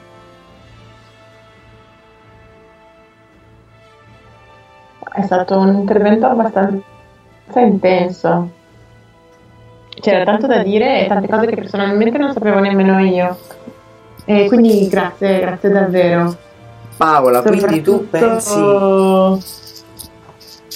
che la luce dei Silmaril contenga un fuoco imperituro, o il famoso fuoco segreto?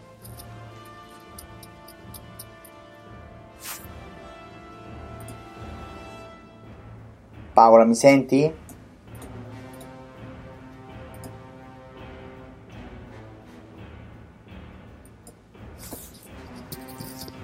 Paola, mi senti?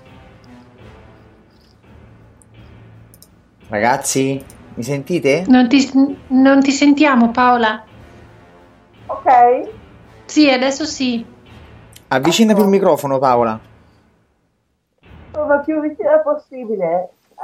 Io penso che il fuoco segreto, di cui sono state date molte interpretazioni, fra cui una di un grande studioso di cui purtroppo ora mi sfugge il nome, rappresenti lo Spirito Santo.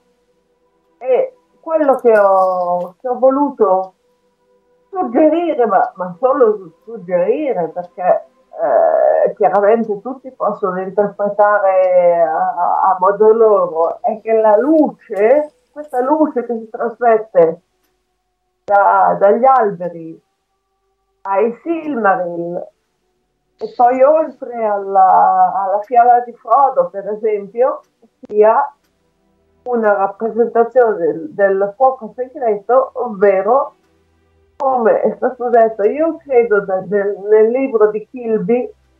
Adesso di nuovo purtroppo non ce l'ho sulla scrivania, quindi non posso spiegarlo, ma comunque dello Spirito Santo. Era una considerazione che io, Paola, avevo fatto già diversi anni, e l'avevo fatta diciamo a Giuseppe. Sono stato praticamente non linciato, ma quasi. Io però l'ho sempre considerata proprio come hai detto tu, nonostante il cazziatone, passatemi il termine, che ha fatto Giuseppe. Io l'ho sempre pensata così, ho sempre pensato che i Silmaril racchiudessero un fuoco beato, un fuoco che comunque è proprio come si dice il Silmarillion. E ecco perché, allora vi spiego il perché. Praticamente dicono che non è possibile che i Silmaril possano contenere il fuoco imperituro, perché il Silmarillion ci dice che il fuoco imperituro dimora presso Ilúvatar e nessuno lo può trovare. Anche Melkor stesso desiderava il fuoco imperituro e non lo trovò, perché si accorse che il fuoco imperituro ovviamente dimora presso Ilúvatar, che è colui che crea il dio primordiale. Però io ho sempre pensato comunque che attraverso lo Spirito Santo, quindi attraverso il fuoco imperituro, Dio compie.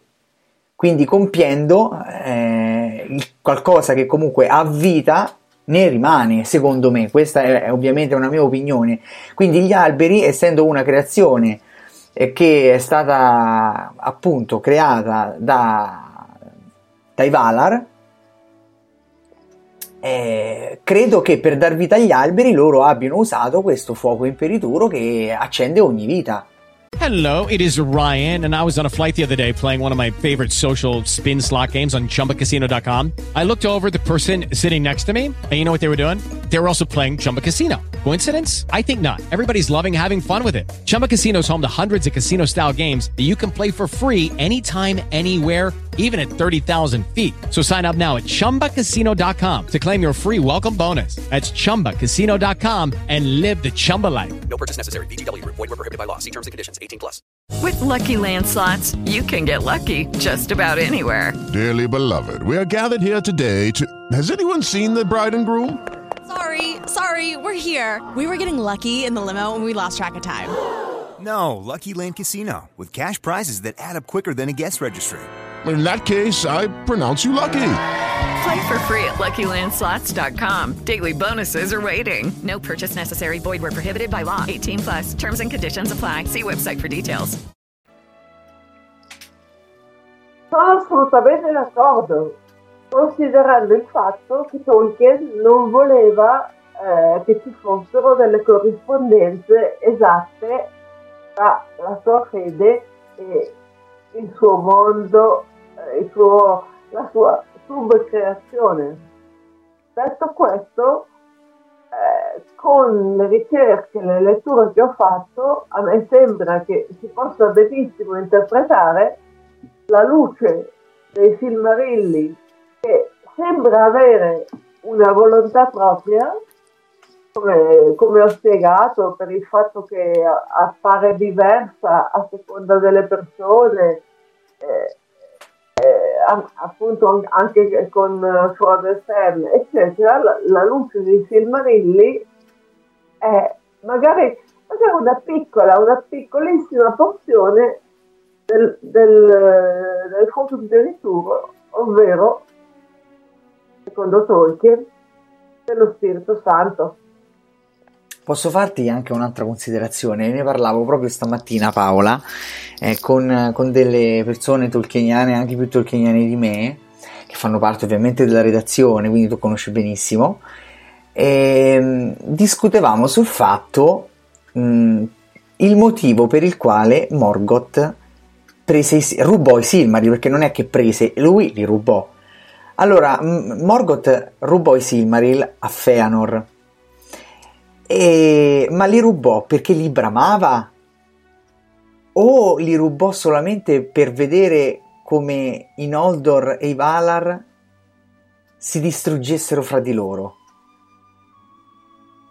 No, quest'ultima non credo che possa essere possibile, perché neppure Morgoth, secondo me, poteva pensare che gli Ainur e Noldor potessero distruggersi a vicenda. Io credo che Morgoth volesse il fuoco segreto. Infatti, quando uccide il padre di Fëanor e ha con lui un Goliath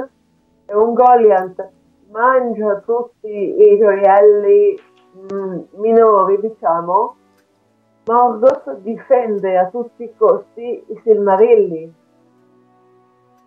perché per lui, che poi li impone sulla sua corona, anche se, come ho detto, gli pesano, gli causano dolore, perché secondo lui sono quella parte di fuoco segreto che Eru Ilúvatar non ha voluto concedergli, non ha potuto concedergli.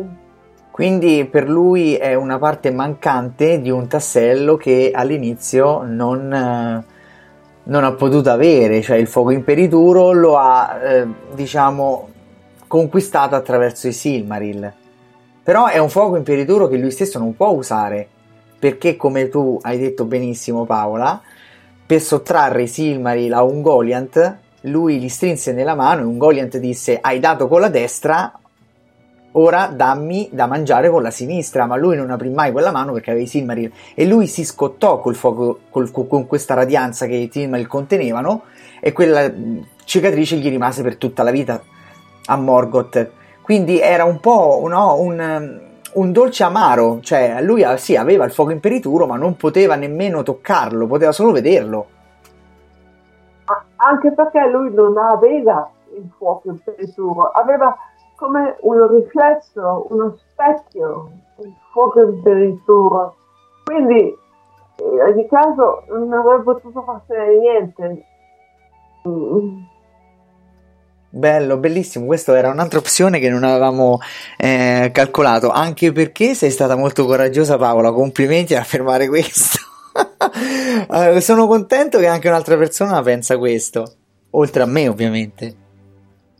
Sì, ma a me sembra assolutamente logico, cioè non esiste che Morgoth possa possedere il fuoco imperituro, il fuoco dunque, com'è che si dice Gandalf? La fiamma di Anor? La fiamma, vabbè, ok, non esiste perché non era nella musica.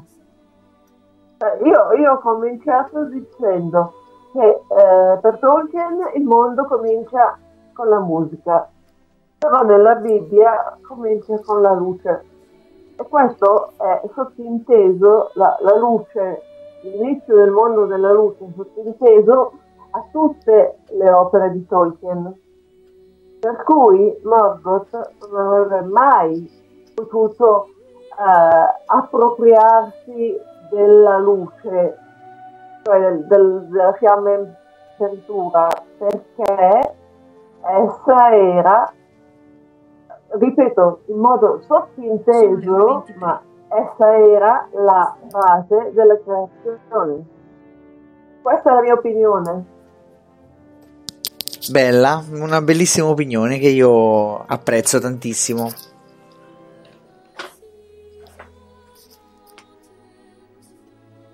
Finito.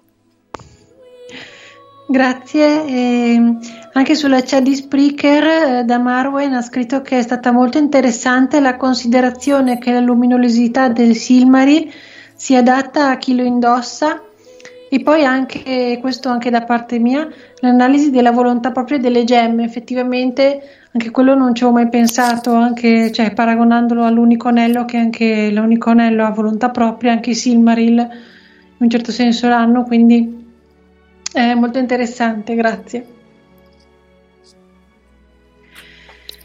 E bene, se adesso sto guardando non ci sono altre domande, quindi andiamo avanti, se per voi va bene faccio la carrellata di pubblicità per le prossime puntate. Certamente. E quindi ok. Quindi partiamo dicendo che allora venerdì prossimo ci sarà la nuova puntata del corso di inglese, quindi il 22 ottobre. Il 29 ottobre invece avremo una puntata in cui verrà spiegato e illustrato un progetto tolkieniano che verrà attuato prossimamente, non vi spoileriamo ancora nulla. Poi passiamo al calendario di novembre. Il 5 novembre avremo una puntata sulle figure femminili nelle opere di Tolkien, una continuazione del ciclo che abbiamo fatto a inizio dell'anno scorso, no scusate, inizio di quest'anno. Poi il 12 novembre abbiamo una puntata sulla dendrolatria, il 19 invece abbiamo una puntata sulla cosmologia. E questa puntata è stata richiesta da alcuni nostri fan su Instagram, infatti una cosa positiva è che potete anche richiederci dei temi o delle puntate su Instagram o Facebook, sulle nostre pagine della radio, così poi che possiamo contentare un po' tutti.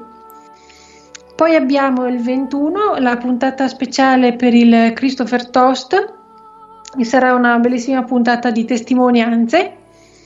mentre il 26 novembre andiamo a concludere il mese con una lezione di Tolkien in lingua inglese. Quindi possiamo continuare con la nostra scaletta e adesso c'è Elena Bares che ci parlerà della Nauglamir. In realtà ce ne ha già parlato la puntata scorsa, però dato che è una collana che ha molte storie diverse, adesso vi illustrerà meglio Elena. Sentiamo un po' cosa ha da dirci Elena. Sì, infatti Linda, questa sera vi parlerò non della Nauglamir, bensì della Nauglafring. Tenete a mente, è un nome diverso, la collana è la stessa, ma ha una storia completamente diversa sotto molti punti di vista. E io altro al momento non vorrei dire, perché mi è stato dato questo ingrato compito dopo un bellissimo intervento da parte di una degli adepti dei figli di Fëanor e dovrei parlare male di un Silmaril. Quindi finché non mi garantite l'immunità io non proseguo, quindi Paola mi assicuri che non avrò ritorsioni e non mi verranno rubati i gatti? Soprattutto non i gatti. A te non so, ma i gatti sono sacri. Perfetto, mi bastano i gatti allora, mi bastano i gatti. Allora, se vi ricordate la scorsa volta, parlando appunto della Nauglamir dal Silmarillion, vi dissi che la sua storia era lunga seppur breve, mentre nella versione che è primordiale dei racconti, la vita di questa collana è breve, ma lunga, intensa ed intrisa di una malvagità che io non avrei mai creduto possibile che Tolkien potesse concepire. E sì, è una natura completamente diversa da quella che ci propone poi nell'adattamento appunto del Silmarillion, e c'è un pezzo che vorrei leggere appunto dal capitolo dedicato che spiega esattamente questa mia affermazione. E tra l'altro vorrei ringraziare Marta per la lettura introduttiva che ha fatto per l'intervento di Paola, perché mi scusa dell'essere la sadica della puntata. Allora, per chi ha la bellissima edizione nera dei racconti perduti, vado a leggere a pagina 349 del capitolo appunto della Nauglamir. Allora gli orchi e nani rovistarono ogni camera alla ricerca del tesoro, ed ecco, uno di loro andò a sedersi sull'alto trono del re, ridendo forte, e Gwendolen vide che era Uferin, il quale, canzonandola, la invitò ad accomodarsi nel suo antico seggio accanto a quello del sovrano, al che Gwendolen lo fissò in modo tale da fargli abbassare lo sguardo, quindi esclamò: «Perché ho rinnegato, profani, il trono del mio signore? Non avrei mai pensato di vedervi seduto un qualunque elfo, e tantomeno un ladro macchiato di sangue, un alleato di nemici senza tregua della sua stirpe. O pensi forse sia un'impresa gloriosa assalire una casa male armata, mentre il suo signore è lontano?» Uferin non rispose, evitando lo sguardo luminoso di Gwendolen, al che essa riprese: «Ora vattene con i tuoi lai di orchi, prima che Tingol ritorni e ti ripaghi aspramente.» Allora infine Uferin rispose e rideva, però a disagio e senza guardare la regina, ma tenendo l'orecchio a un suono esterno. No, egli è già arrivato. Ed ecco Nauglamir entrò circondato da una schiera di nani, reggendo il capo di Tingol con la corona e l'elmo d'oro, ma la collana delle meraviglie cingeva il collo di Nauglamir. Allora Gwendolen vide nel cuore tutto quanto era accaduto, e come la maledizione dell'oro fosse calata sulle ame di Artanor, e da quell'ora buia essa non ha mai più danzato o intonato un canto. Nauglamir ordinò quindi di ammassare tutti gli oggetti d'oro, d'argento o di pietre preziose e di portarli a Nogrod, e tutto ciò che rimane di ricchezza o gente gli orchi possono tenerselo e uccidere chi vogliono, secondo il loro desiderio. La signora Gwendolen, regina di Artanor, verrà però con me. Ecco, qui veramente non saprei cos'altro aggiungere. Devo dire che la prima volta che lo lessi non ci volevo credere e ho dovuto più volte appunto rileggerlo per assicurarmi di aver capito bene quello che Tolkien aveva osato scrivere. E devo innanzitutto fare un piccolo inciso sui nomi. Io mi riferirò ai protagonisti, almeno quelli che ricompaiono anche nel Silmarillion con i nomi che appunto hanno nella loro versione finale. E quindi in questo caso abbiamo Tingolit, che corrisponde a Tingol, e Gwendoline, che è Melian, la regina. Ecco, qui abbiamo un piccolo ma potentissimo scorcio di quanto sia diverso il discorso, ma direi che è il caso di partire dal principio. Dicevo appunto che è una storia breve, e questa mia affermazione nasce dal fatto che il Monile, per come lo conosciamo, non nasce nel Nargothrond come nella versione ultima del Silmarillion, e non nasce nemmeno come simbolo di imperitura amicizia tra elfi e nani, come vedremo a breve. Questo gioiello nasce appunto nel regno del Doriath, e verrà creato comunque con l'oro proveniente dal Nargothrond, e sarà lo stesso Urin a consegnarlo a Tingol e lo strapperà dalle mani del nano Mim, che però rispetto al Silmarillion non è lì a sfregio di quanto gli ha fatto Turin Turambar, ovvero che le ha ucciso il padre e ha profanato il suo nascondiglio portando con sé Beleg. Qui è a capo delle schiere che proteggono il Nargothrond per conto di Glaurung. Ecco, un altro dettaglio che almeno a me ha fatto accapponare la pelle: il fatto che i nani, per quanto nel Silmarillion si dica che non prestino attenzione alle varie vicende fino alla battaglia delle innumerevoli lacrime, qui si alleiano addirittura col nemico e con il suo servo, diciamo, appunto più verme che abbia a disposizione.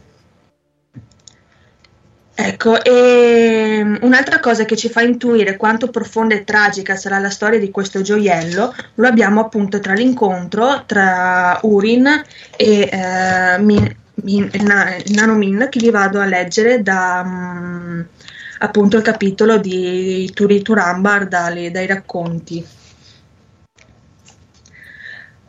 Cosa volete da me, o fuorilegge dei colli? Urin rispose: veniamo a prendere ciò che non ti appartiene. Allora il nano, il cui nome era Min, ribatté: oh Urin, non pensavo proprio di vedere te, un signore degli uomini, in compagnia di una simile plebaglia. Ascolta ora le parole di Mim, il senza padre, e vattene lasciando intatto quest'oro, quasi non fosse che un fuoco velenoso. Infatti, per lunghi anni, Glorund vi si è allungato sopra, e su di esso incombe il male dei draghi di Melco. Non può portare nulla di buono a un uomo o a un elfo, ma io solo, Mim il nano, posso custodirlo, e l'ho legato a me stesso con molti incantesimi tenebrosi. Al che Urin esitò, ma i suoi uomini si ardirarono, così che ordinò loro quanto, mentre Min stava accanto a guardare, pronunciando in maledizioni terribili e crudeli. Al che Urin lo colpì dicendo: sono venuti soltanto a prendere ciò che non è tuo, ma ora per le tue parole malvagie ti strapperemo anche quanto ti appartiene, cioè la vita. Ma spirando mi picchierò a Urin. Gli elfi e gli uomini si pentiranno di questo gesto, e a causa della morte di Mim il nano, la morte seguirà quest'oro per tutto il tempo in cui resterà sulla terra, e un simile destino sarà condiviso da ogni parte e porzione col tutto. Urin rabbrividì, ma la sua gente rise. Ecco, qui abbiamo che la collana è ancora oro, puro oro, ed ha già ben due maledizioni: quella del drago, del sonno che questo drago ha fatto accanto ad esso, e la maledizione del nano Min.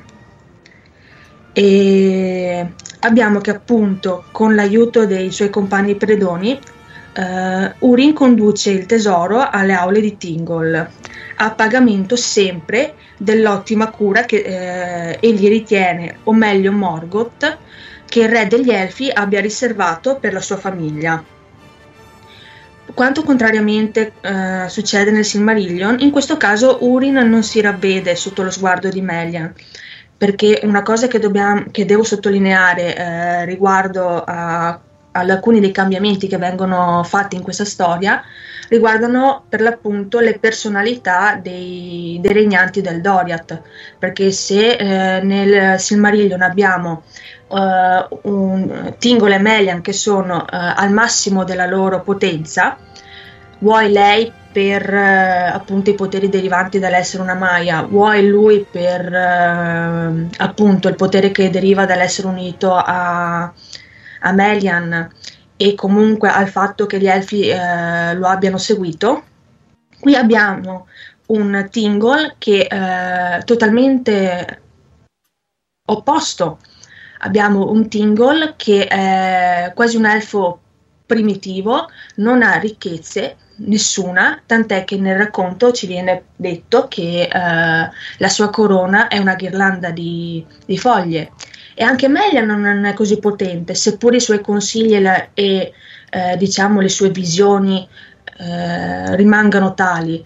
Però nel corso del racconto vediamo che comunque la sua cintura in realtà non ha effetto alcuno di protezione, ma questo lo vedremo più tardi.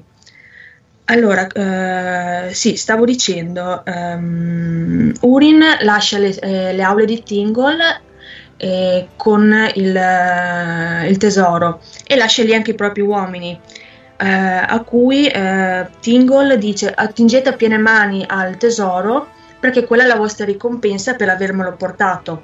Perché anche qui, contrariamente a quanto riportato nel Silmarillion, quando la madre e la sorella di Turin chiedono di poter essere dispensate e andare alla ricerca del figlio, appunto di Turin, nel Silmarillion Tingol gli concede una scorta per tenerla al sicuro. Qui abbiamo chiaramente, lo dice non nascondendosi: io sì vi lascerò andare, però i soldati con cui vi farò scortare andranno lì per prendere informazioni sul tesoro per poi portarlo qui. Quindi ecco, sparisce anche il buon cuore di Tingol in questa versione. Ecco, dicevo appunto che questi soldati attingono a piene mani al tesoro, cosa che agli elfi di Tingol non va proprio a genio. Infatti ne nasce un duro scontro e il sangue sia degli elfi e degli uomini che accompagnavano Urin bagna il tesoro, maledendolo un'altra volta. E qui Melian si avvede e esorta Tingol a liberarsi del tesoro. Però Tingol, una volta fatto lavare nel fiume, cade sotto Hello, it is Ryan, and I was on a flight the other day playing one of my favorite social spin slot games on ChumbaCasino.com. I looked over at the person sitting next to me, and you know what they were doing? They were also playing Chumba Casino. Coincidence? I think not. Everybody's loving having fun with it. Chumba Casino is home to hundreds of casino-style games that you can play for free anytime, anywhere, even at 30,000 feet. So sign up now at ChumbaCasino.com to claim your free welcome bonus. That's ChumbaCasino.com and live the Chumba life. No purchase necessary. VGW. Void where prohibited by law. See terms and conditions. 18+. It is Ryan here, and I have a question for you. What do you do when you win? Like, are you a fist pumper? A woohooer, a hand clapper, a high fiver. I kind of like the high five, but if you want to hone in on those winning moves, check out Chumba Casino. At ChumbaCasino.com, choose from hundreds of social casino style games for your chance to redeem serious cash prizes. There are new game releases weekly, plus free daily bonuses. So don't wait. Start having the most fun ever at ChumbaCasino.com. No purchase necessary. VGW. Void where prohibited by law. See terms and conditions. 18+. Tantesimo della maledizione di Min. Ed in questo momento entra in gioco un elfo di nome Uferin. Mi raccomando, imprimetelo a fuoco, perché in quanto a distruzione si può accompagnare a quella bellissima persona di Ulfang che nel Silmarillion causa la distruzione degli elfi nella battaglia delle innumerevoli lacrime. Diciamo che in quanto a bastardaggine i due vanno a braccetto. Ecco, questo elfo vanta delle amicizie con due gruppi di nani che si fregano di essere i più abili nel forgiare gemme e monili vari, più dei noldoli stessi. Ecco, allora convince Tingol a consegnare metà del tesoro a questi nani e loro per 7 lune potranno lavorarli. Se il risultato sarà di suo gradimento, gli dovrà concedere l'altra parte del tesoro e questi produrranno artefatti da donare esclusivamente a lui e alla regina. Si maledice però appena pronuncia questa promessa, perché il desiderio dell'oro si è già fatto forte in lui. E qui segna già la sua sconfitta, mette la prima pietra per la sua fine, perché per assicurarsi che il tesoro faccia ritorno, fa rapire Ufedil, lo mette diciamo in un lussuoso gabbio. Per 7 lune i nani lavorano e per 7 lune il rancore e l'ingegno di Ufedil crebbero, e lo fecero a tal punto da elaborare un piano minuzioso, talmente diabolico, che porterà alla fine del regno del Doriath, ma attenderà il momento più propizio per essere messo in atto. Ora Tingol è reso ancora più avido dalle meravigliose creazioni che i nani gli portano dopo queste 7 lune. E non gli concede un pagamento, costringe anche loro a restare e ad occuparsi nelle fucine delle sue aule nascoste di forgiare gioielli con la parte dell'oro rimasta. Di spada, elmo, cotta viene dotato Elu e di una splendida corona d'oro. D'argento è quella che viene riservata a Melian, così come le babbucce d'argento tempestate di diamanti. E qui mi viene di nuovo in aiuto il libro, perché con questo oro che lo stesso Ufedil dice che sia il più puro perché l'hanno conservato con parsimonia, viene appunto creata la Nauglamir. E vi cito la descrizione.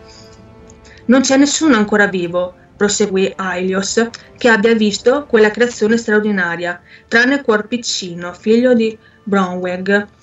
Tuttavia molto se ne narra. Non solo era lavorata con una maestria e la sottigliezza più grandi del mondo, ma possedeva un magico potere, e non c'era collo così largo o sottile cui non si adattasse con grazia e bellezza. Nonostante per fabbricarla fosse stata usata una quantità d'oro incredibile, su chi la indossava si posava leggera come un filo di lino, e tutti coloro che se la allacciavano al collo sembravano, non appena essa ricadeva loro in petto, gente di aspetto fascinoso, e le donne diventavano bellissime.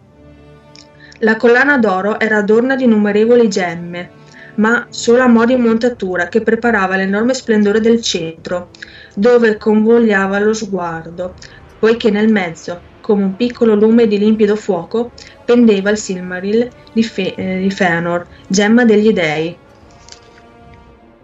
Ecco, adesso finalmente abbiamo la collana. Però cosa c'è da dire? Che vi ricordate che vi avevo detto di stamparvi a fuoco il nome di Uferin? Ecco, questi ha avuto a che fare con la forgiatura di questa collana, e con lui hanno lavorato i nani. E come hanno lavorato? Intessendo incantesimi d'odio, sia per come è stato trattato Ufedin, sia per la loro prigionia. Quindi vi lascio immaginare, ho perso il conto io delle maledizioni che al momento ha questa collana, e diciamo che non fa propriamente un buon affare Tingol a mettersela al collo. Voi che dite? Abbiamo poi che i nani richiedono il pagamento per tutto ciò che hanno forgiato, e anche qui viene fuori ampiamente quanto Tolkien si sia, diciamo, ammorbidito quando ha detto scriviamo la versione finale, perché sempre dal testo abbiamo: allora Ufedin rispose in modo sprezzante: per me nulla, o signore, in vero. La cortese ospitalità delle tue aule per 7 lune, e poi ancora 3, è già molto più di quanto io desideri. Ma i nani dichiararono: questo richiediamo. Per il nostro lavoro di 7 mesi vogliamo ciascuno 7 gemme di Valinor, 7 vesti magiche che solo Gwendoline sa tessere, e un sacco d'oro per tutti. Ma per l'enorme fatica delle 3 lune trascorse nelle tue aule, contro la nostra volontà, chiediamo ciascuno 3 sacchi d'argento, una coppa d'oro con cui brindare alla tua salute, o re, e per ognuno una bella fanciulla degli elfi dei boschi, che parta con noi verso le nostre case. E poi ancora: la richiesta era stata esposta solo per seguire il piano di Ufendil. Vi ricordate il momento propizio? Tuttavia, vedendo la collera sul volto del sovrano, essi insistettero: anzi, questo non è tutto, poiché per ripagare la prigionia di 7 lune di Ufedil, 7 elfi robusti dovranno seguirci e dimorare tra noi 7 volte 7 anni, come schiavi e servi del nostro lavoro. E poi viene da chiederci perché tra elfi e nani non corra buon sangue. Diciamo che è una richiesta che Tingol non è molto felice di acconsentire. Ed ecco che allora li umilia come lui è stato umiliato. Non solo li ripaga come fabbri comuni, detraendo da quanto lui considera che gli spetti una quota a parte per il soggiorno di Ufedil, ma nel brano si dice anche che vengono picchiati con delle canne. Ecco che i nani, bastonati nel vero senso della parola, se ne tornano nel loro regno e covano rabbia e vendetta, e pensano a come appunto vendicarsi, però sono restii a muovere guerra al regno di Tingol, finché non gli giunge notizia della morte del nano Mim. Ed ecco che giurano di vendicarlo 3 volte tanto. Ed ecco che con un altro regno dei nani organizzano la loro vendetta, con altro fatto spregevolissimo, assoldando addirittura degli orchi.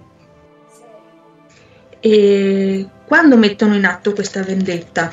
Durante la caccia che Tingol intraprende ogni anno per ricordare la vittoria su Carcharoth. Piombano circondando Tingol e i suoi, e poi abbiamo visto la fine amara e misera che fa il povero Tingol.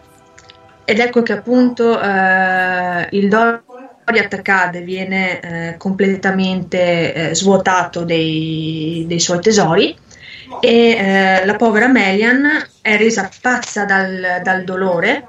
Dapprima fugge nei boschi per poi non essere più vista. Ma un aiuto insperato viene ai poveri esuli del Doriath, poiché Warn, che aveva accompagnato il re e i suoi fedeli nella caccia, sa dove Beren e Lúthien hanno preso dimora e va ad informarli di quello che è successo. E da che subito Beren richiama a sé tutti gli elfi verdi di cui è a capo, perché in questa versione tra l'altro Beren è un elfo, e va alla caccia dei nani.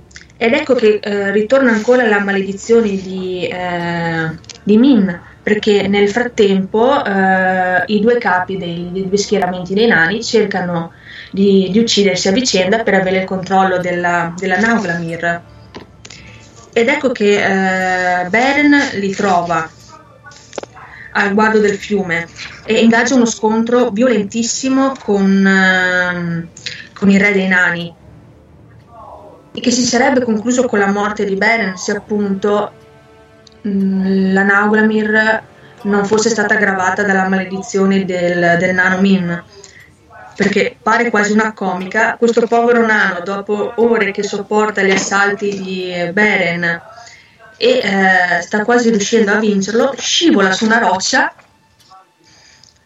e finisce annegato assieme al resto del tesoro, da cui Beren salva solo la Nauglamir, che poi consegna a Lúthien e gliela regala, gliela mette al collo. Tolkien poi ci dice che questo accelererà la fine di Lúthien e quindi anche quella di Beren stesso. Abbiamo poi che Melian riesce in qualche modo ad arrivare all'accampamento e, vedendo Uferin, che nel frattempo era scappato e aveva trovato rifugio presso Beren, ovviamente celando la propria identità, vedendo appunto lui e la Nauglamir al collo della figlia, si risveglia come dal torpore che ha creato in lei il lutto per la morte del marito, e con tutte le forze prega Lúthien di abbandonare la collana. E lei, felice oltremodo di aver ritrovato la madre che credeva morta, acconsente, seppur con dispiacere di Beren, a questo desiderio. Poi di Beren e Lúthien appunto viene accelerata alla fine, e altro di loro non dirò. Parlerò invece del figlio che succede loro. E in questa versione non rifonda il Doriath, ma continua a governare il regno creato dai genitori, e si metterà al collo la Nauglamir, che poi cederà alla bellissima figlia Elwing. E qui entrano poi in gioco i figli di Fëanor, così come nel Silmarillion, che attirati appunto dalla scoperta che il Silmaril è di nuovo, tra virgolette, visibile, perché prima era nascosto nelle aule di Tingol, sentono di nuovo rinascere il peso del giuramento in loro e vanno appunto all'attacco. Qui è ancora, ricordo sempre, è sempre più macabro, perché qui quasi tutti i figli di Fëanor perdono la vita in questo scontro. E così anche il seme di Beren va quasi totalmente perduto, se non appunto per Elwing, che viene tratto in salvo dalla balia. E qui si conclude il capitolo appunto dedicato alla Nauglamir. Se andiamo un po' più avanti per cercare di capire cosa succede alla collana, se magari Tolkien avesse già pensato a una sorta di finale, dobbiamo addentrarci un pochettino nei commenti che Christopher fa alle poche righe che compongono il capitolo su Earendil, dove nel taccuino C dello schema B viene riportato che Elwing si cinge al collo la collana, ma rispetto a quanto ci dice nel Silmarillion, che la maledizione sembra quasi scomparsa, se non per poi l'attacco alle bocche del Sirion, qui la maledizione è talmente forte da seguire persino Earendil nei suoi viaggi, perché in questa versione abbiamo Tuor che parte da solo alla ricerca di Valinor o comunque altre terre da esplorare, e Idril esorta il figlio a seguirlo per riportarlo a casa. E nessuno di questi viaggi, tranne l'ultimo che sappiamo, riesce ad atterrare grazie al Silmaril appunto incastonato nella Nauglamir. Tutti i viaggi si concludono con l'affondamento della nave o addirittura in uno degli schemi con il ratto di Elwing da parte di Melkor, perché in una delle versioni addirittura la maledizione è talmente forte da spingere Melkor in persona ad addentrarsi fino alle bocche del Sirion e a fare razzia e a imprigionare tutti quanti. Infatti dopo verrà detto che Eredil deve andare fino nelle aule di Angman per recuperare la sposa. Però ecco qui non abbiamo una fine certa della Nauglamir, neanche come nel Silmarillion. In un altro schemino si ritrova la versione che poi Tolkien adotterà per definitiva, in cui Elwing si getta nel mare e Ulmo la salva dandole le sembianze di un cigno. Ed ecco qui si dirà che la collana si inabisserà, però anche lì cosa ne accadrà non è dato sapere. E con questo io avrei concluso il mio intervento, spero di non avervi annoiato o aver detto qualche cialtroneria.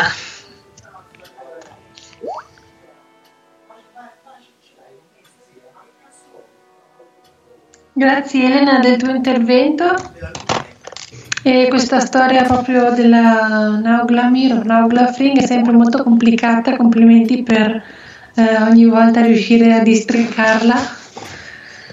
E... diciamo che questa è stata un po' più difficile, ma perché dal punto di vista diciamo dell'impatto emotivo, perché ci sono state effettuate scelte, o comunque è stata data tutta una cupezza dei colpi di scena talmente inaspettati che Tolkien non l'avessi mai pensato capace di tanta agonia e tragedia.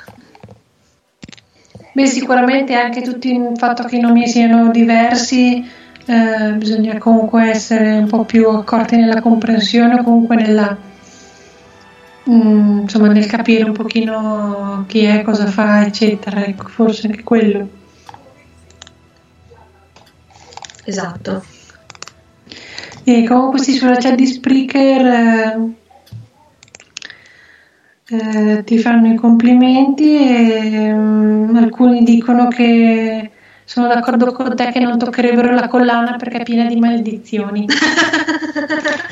Infatti vi giuro, io avevo anche segnato iniziando prima maledizione del ventre del drago, la seconda quella di Min, poi ho buttato all'aria tutto, ho detto basta, è troppo maledetta. Ci vorrebbero le pinze del camino per spostarla, veramente.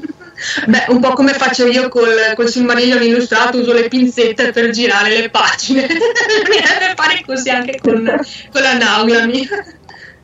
Però per ragioni diverse, dai. Sì.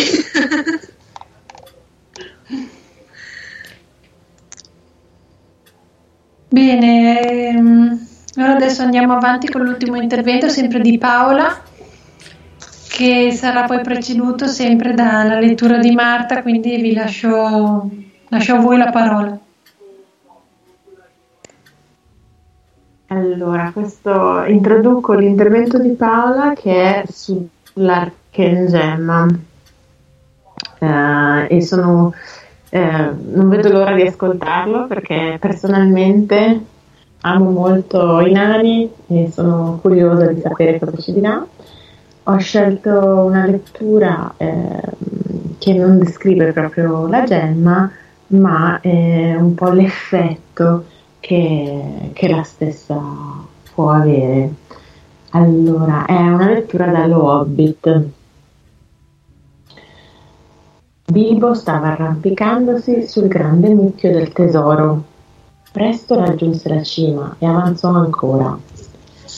Poi lo videro fermarsi e abbassarsi per un attimo, ma non ne sapevano la ragione. La ragione era l'Archepietra, il cuore della montagna.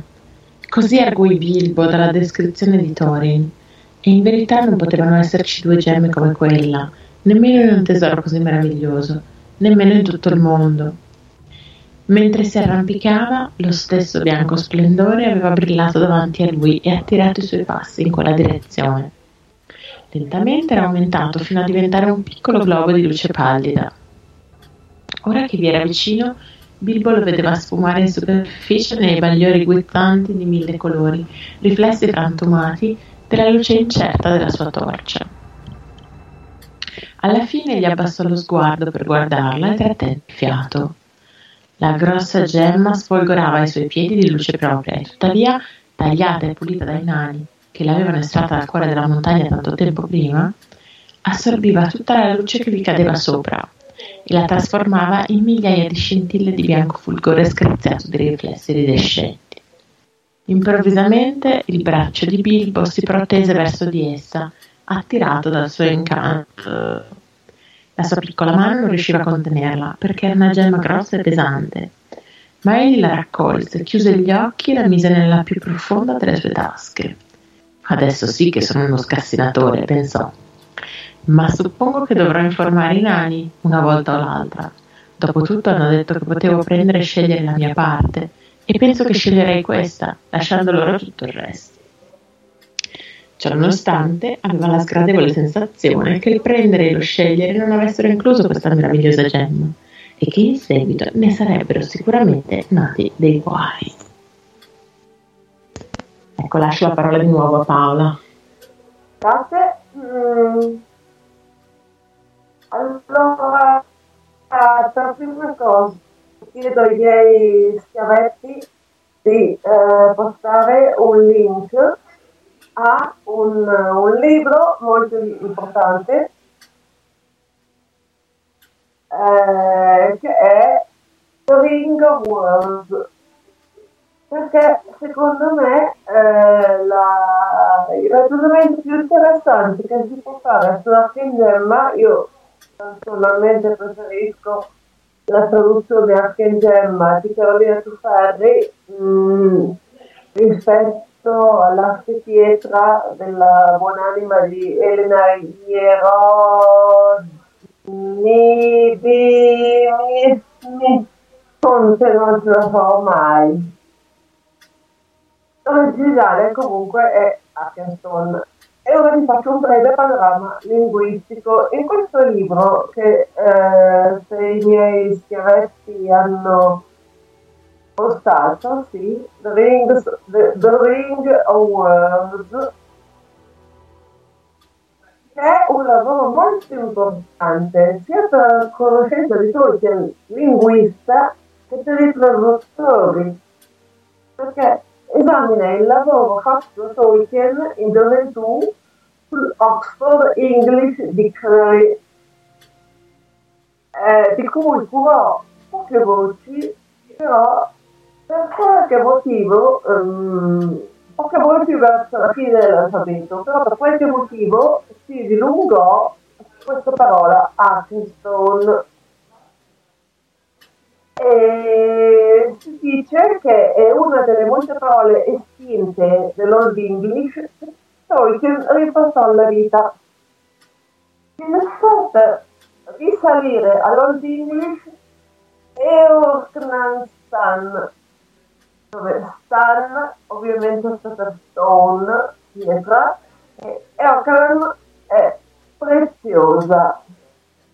E una delle trascrizioni alternative è Eorknanstan con la L, che poi vedremo quanto sia importante. Nel libro The Ring of Worlds viene segnalata anche una voce inglese moderna che è hearken, significa ascoltare. Apparentemente non c'entra nulla con l'Arkenstone, ma il libro la collega ad Ark, può essere riferita all'Arca dell'Alleanza o anche all'Arca di Noè, cioè qualcosa che viene tenuto nascosto o al futuro. Arkenstone è anche una modernizzazione di un'antica parola che compare nell'Edda poetica. sotto la forma di Iatnanstein. Scusate, ma con il passare delle ore la mia capacità di pronunciare le lingue neonotiche cala esponenzialmente.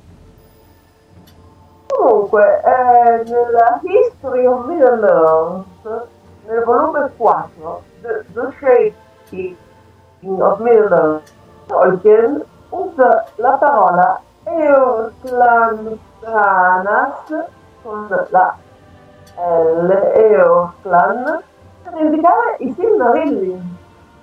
Nel testo Old English, che viene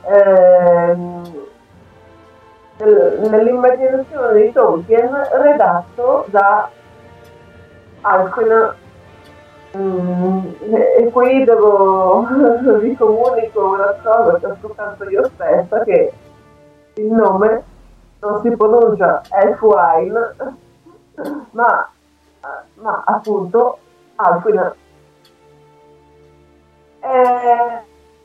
Ha parlato di Silmarillion e posso dichiarare con sicurezza che l'archegemma non è il Silmaril di Medros, quello che lui gestò suicidandosi nelle profondità della terra, perché non ha nulla delle caratteristiche dei Silmarilli di cui vi ho già raccontato, la volontà propria, la luce, eccetera.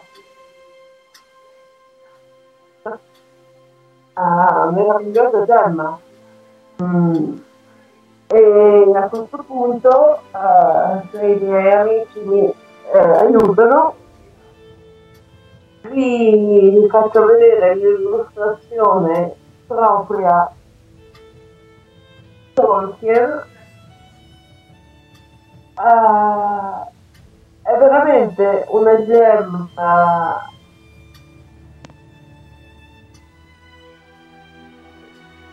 luminosissima, come ho raccontato, non è. Del Silmaril non ho parlato del fatto che sebbene siano circondati da tragedie, sangue, maledizioni, essi stessi rimangono assolutamente puri. Al punto, essendo stati sedetti da barba, e al punto stesso che solo i più puri li possono toccare. Invece l'archegemma è una normale pietra, un meraviglioso gioiello, ma non ha nulla di soprannaturale, almeno secondo me. Ha un'influenza nefasta di Thorin, che però dipende esclusivamente dall'ambizione e dalla cosiddetta Dragon Sickness, ovvero la malattia del drago. Thorin non ha volontà propria. Quello che rende la gemma negativa, in teoria, è la reazione che ha Thorin. E qui mi viene da confrontare l'archegemma del libro e quella dei film dello Hobbit. Mi spiace dire che a me piacciono molto i film dello Hobbit, la trilogia dello Hobbit, ma l'archegemma è una specie di patata. Comunque vi è in questo caso una delle poche, secondo me, occorrenze di perfetta somiglianza fra i film e il libro. Infatti l'espediente della pietra che ingemma che Bilbo dà a Thranduil e a Bard e a Gandalf, e la reazione di Thorin è perfettamente come il libro. C'è una certa, come sempre, con Peter Jackson, che va un po' sopra le righe, la Dragon Sickness di Thorin è un po' forzata, però in questo caso la reazione di Thorin si rende conto che Bilbo ha dato via l'archigemma e vorrebbe buttare Bilbo giù dalle mura, ha esattamente lo stesso effetto del libro.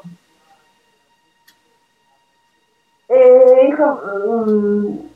come dicevo, il mio approccio all'archigemma è sia linguistico che letterario e cinematografico, cioè cosa vediamo dell'archigemma nei film.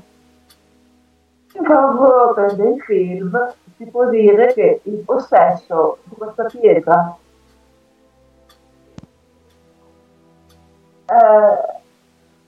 è appunto, come dicevo, fin dall'inizio sopra le righe.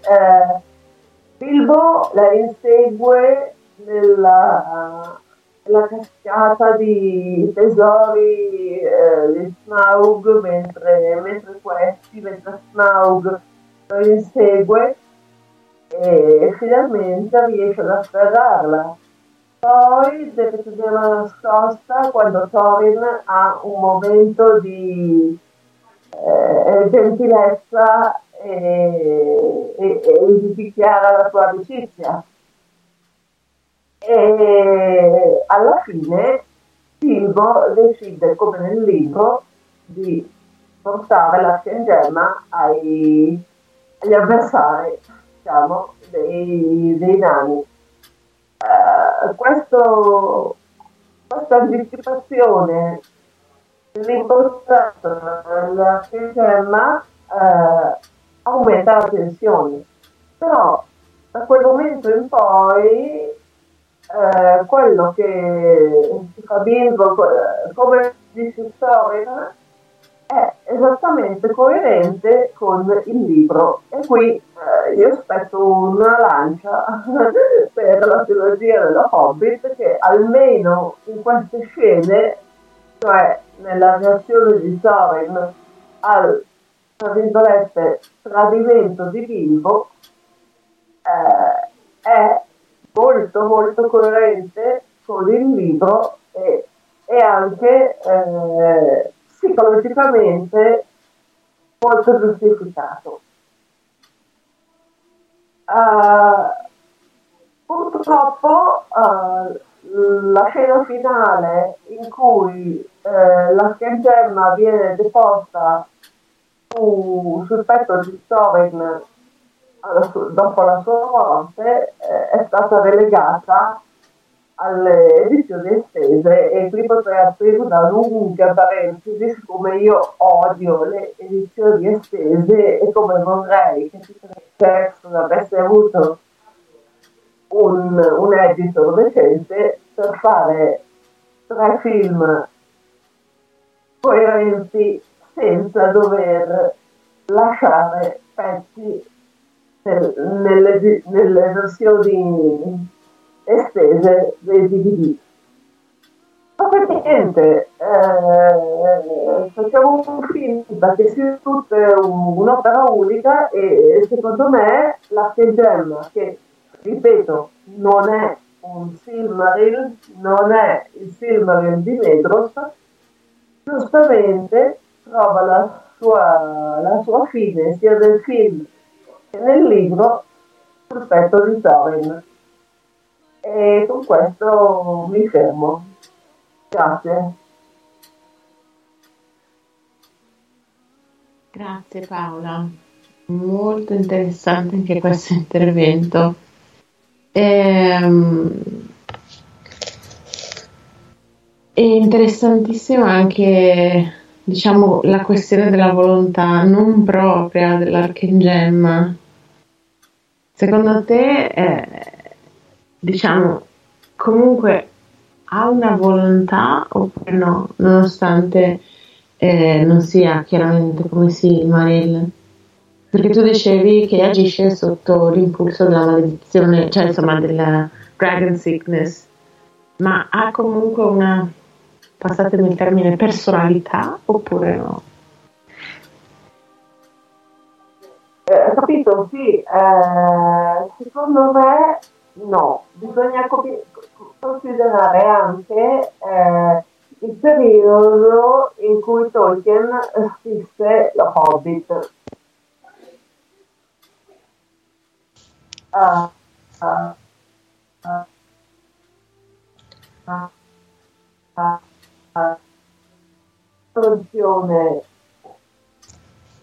Un oggetto relativamente innocente, solo nella seconda versione divenne l'unico anello, l'anello del potere, una volta propria, e quindi secondo me in questo caso l'archigemma non vorrei ridurla a un semplice espediente di trama, ma in fondo è quello che è, cioè nel film sembra che Bilbo la trovi un po' troppo facilmente,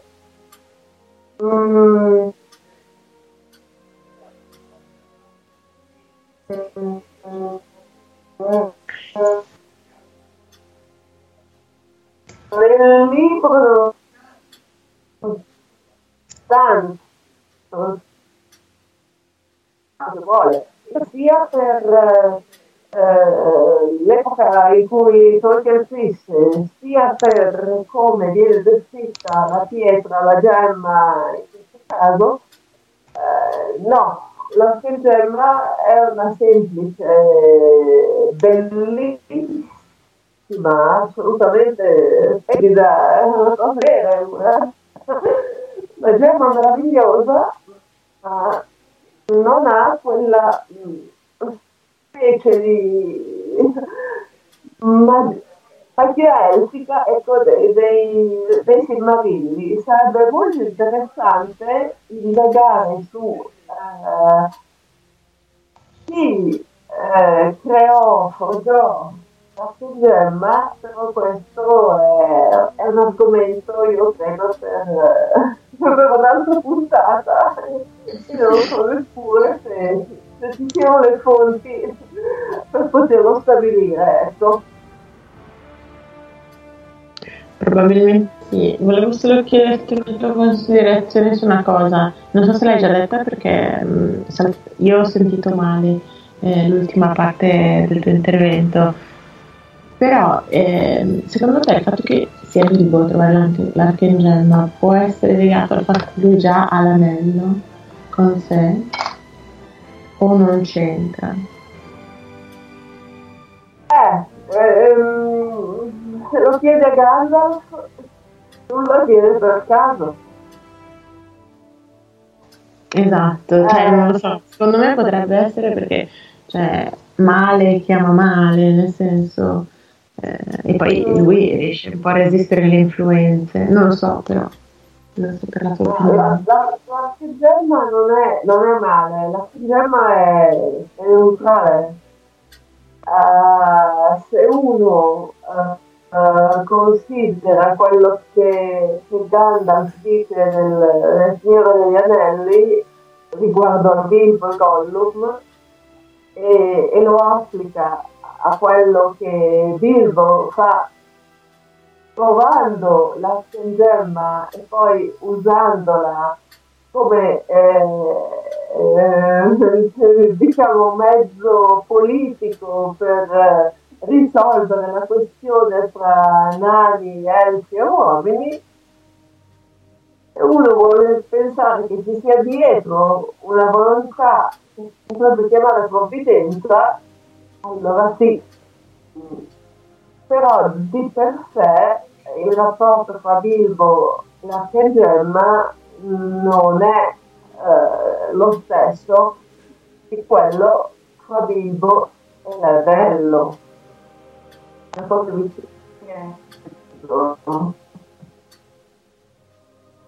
chiaro, grazie.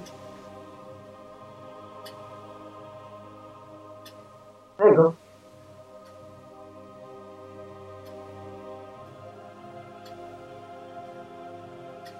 Ho lasciato un po' di vuoto sulla piangella perché secondo me finisce con Bilbo, anzi, non so cosa dire.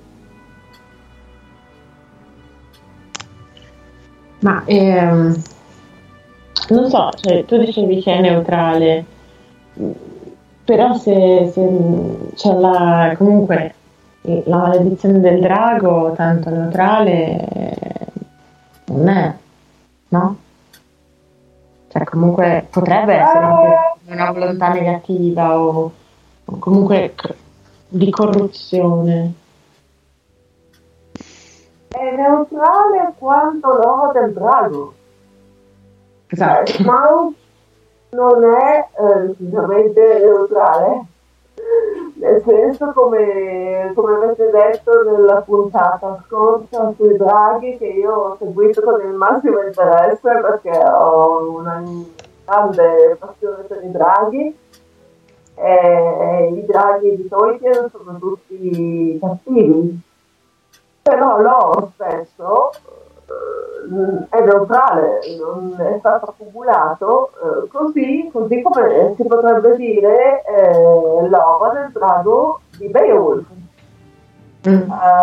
Bilbo ruba una coppa dal tesoro di Smaug, così come mi sembra un cervo ruba una coppa dal tesoro del drago di Beowulf.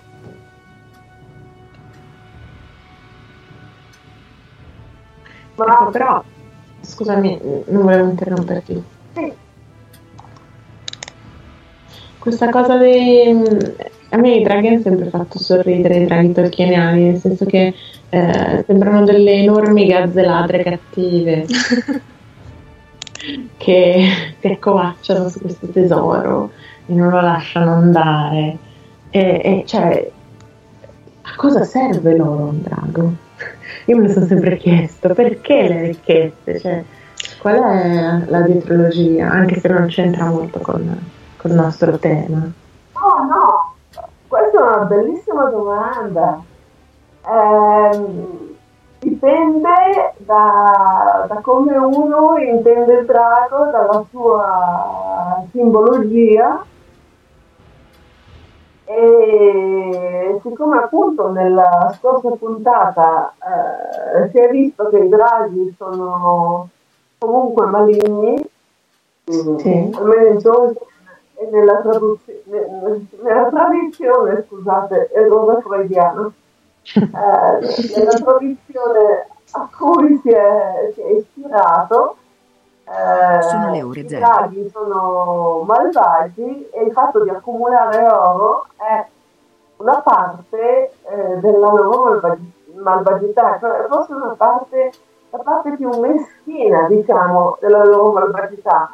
A parte l'andare in giro mozzare gente, presente e causare drammi come nei figli di Urin, ma il fatto di accumulare oro e preziosi e gioielli è una parte appunto, come dico, la parte più minima, la parte più meschina della loro malvagità.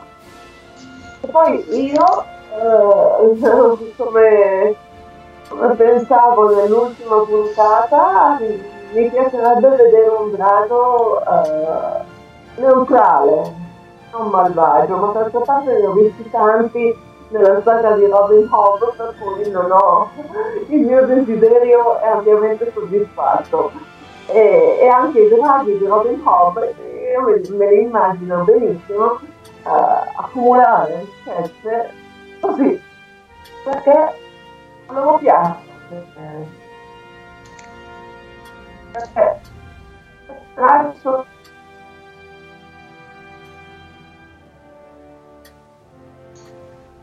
No, ecco, volevo ringraziarti Paola e anche tu Marta, mi avete dato dei bellissimi spunti per la puntata bis sui draghi, sicuramente vedremo di dare risposte a questi quesiti molto, davvero molto interessanti.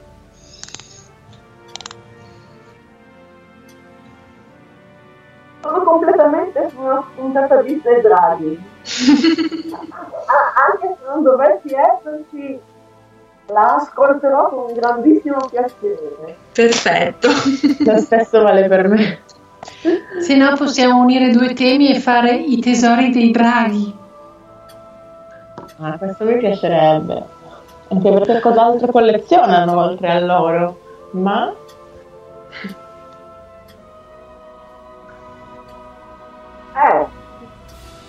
chi può dirlo? Secondo me lo Hobbit non viene mai che nel libro, intendo. Nel film c'è un po' di casino, l'ordine fuso e roba varia. Nel libro non viene mai chiarito esattamente cosa ci sia sotto tutto l'oro di Smaug. Sì, anche nei racconti, nei capitoli di Turin, viene detto al massimo c'è qualche coppa, viene fatto riferimento a qualche coppa, qualche artefatto, ma neanche lì viene dato. Forse anche per quello, forse non è tanto interessante, forse per quello poi a un certo punto Glaurung se ne va a spasso alla ricerca del villaggio di dove si è nascosto Turin. Sì, è probabile, perché comunque Glaurung è al servizio di Morgoth, ma nella sua essenza rimane un drago. Una delle cose molto interessanti che Tolkien dice nel suo saggio Il mostro dei critici è che il drago di Beowulf non è interessante tanto come drago quanto come nella sua draconica, cioè la caratteristica di drago che va al di là del drago singolo. Mm-hmm. E questa cosa è applicabile a tutti i draghi di Tolkien e anche oltre, cioè la draconica in fondo è quella che abbiamo tutti noi.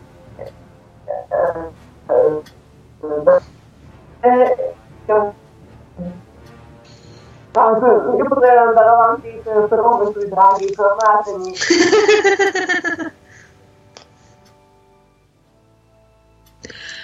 Guarda, allora penseremo anche a un draghi tradisse allora, pur di includerti.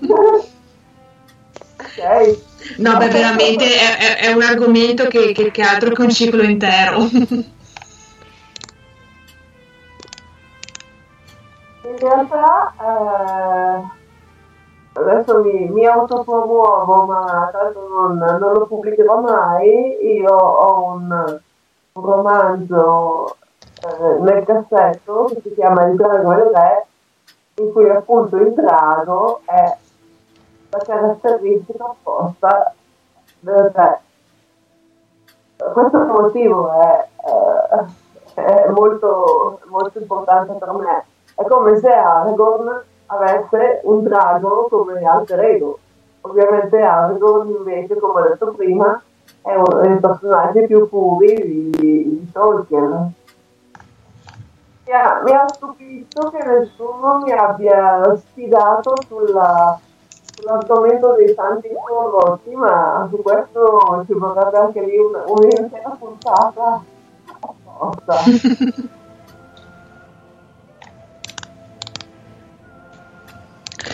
Allora, se siete d'accordo, a proposito di Aragorn, e dato che all'inizio Giulia aveva nominato questo brano, leggerei la lettura riguardo alla sua incoronazione.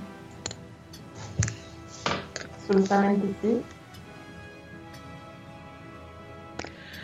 Allora Faramir si levò in piedi e parlò con voce chiara: uomini di Gondor, ascoltate ora il sovrintendente di questo reame.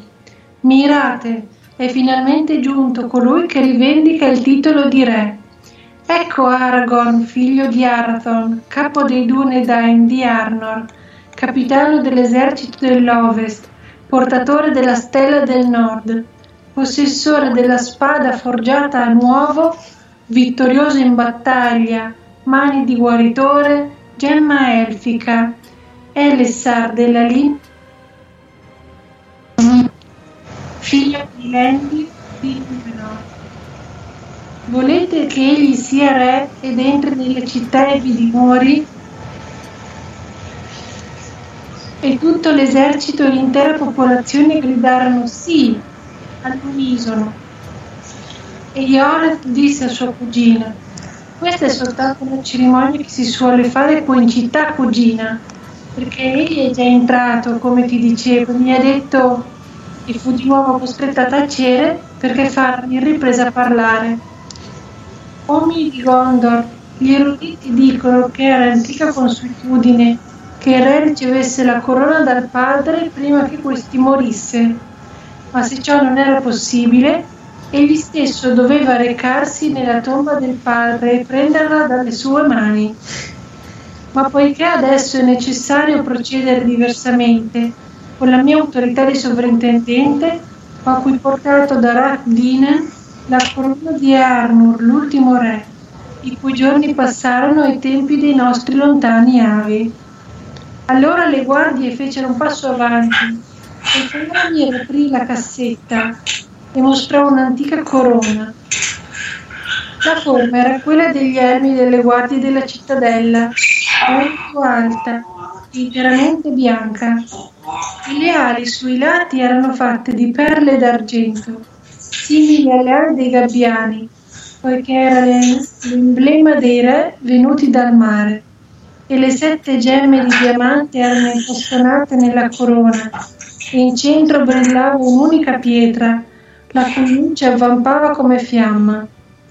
Allora Aragorn prese la corona e la tenne in alto e disse: Ete arello endorenna utulien, si nome Marvan Ar il Dini Arten Ambarmetta. Erano quelle le parole pronunciate da Elendil giunto dal mare sulle ali del vento. Giungo dal mare nella terra di mezzo, sarà questa la mia dimora e quella dei miei eredi, sino alla fine del mondo. Allora molti si stupirono, perché Aragorn non pose sul proprio capo la corona, ma la restituì a Faramir dicendo: è grazie all'opera e al valore di molti che sono giunto in possesso della mia eredità.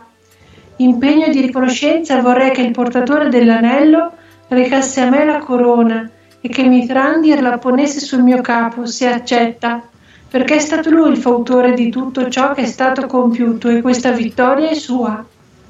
Allora Frodo si fece avanti, prese la corona dalle mani di Faramir e la porse a Gandalf.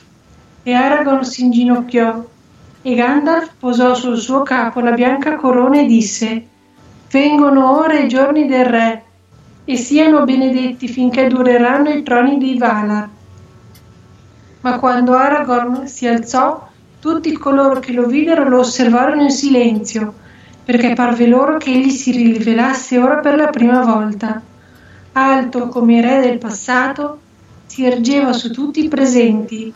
Anziano sembrava e al tempo stesso nel fiore della virilità, e sulla sua fronte vi era saggezza, e nelle sue mani vigore e guarigione, e una luce brillava intorno a lui. E allora Faramir gridò: guardate il re!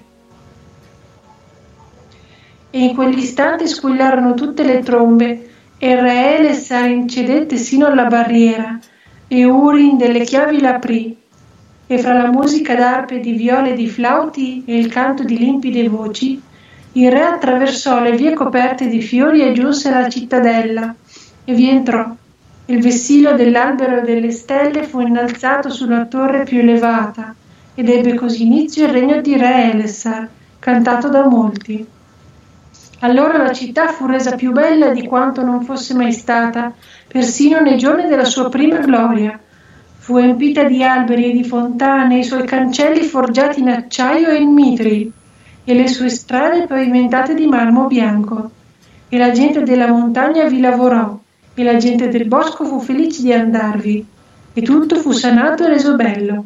E le case furono piene di uomini e di donne e del riso di bambini, e non vi fu finestra chiusa né cortile vuoto. E dopo la fine della terza era del mondo, Elsa conservò nelle età successive il ricordo e la gloria degli anni passati.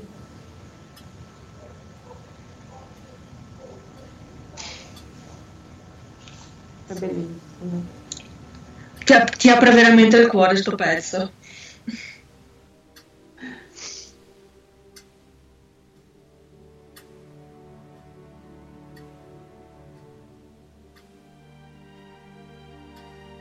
Leggendola mi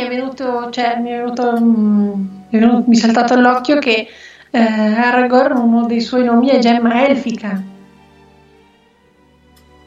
Sì? Quindi nel senso anche lui è nominato come se fosse prezioso come un gioiello, ecco.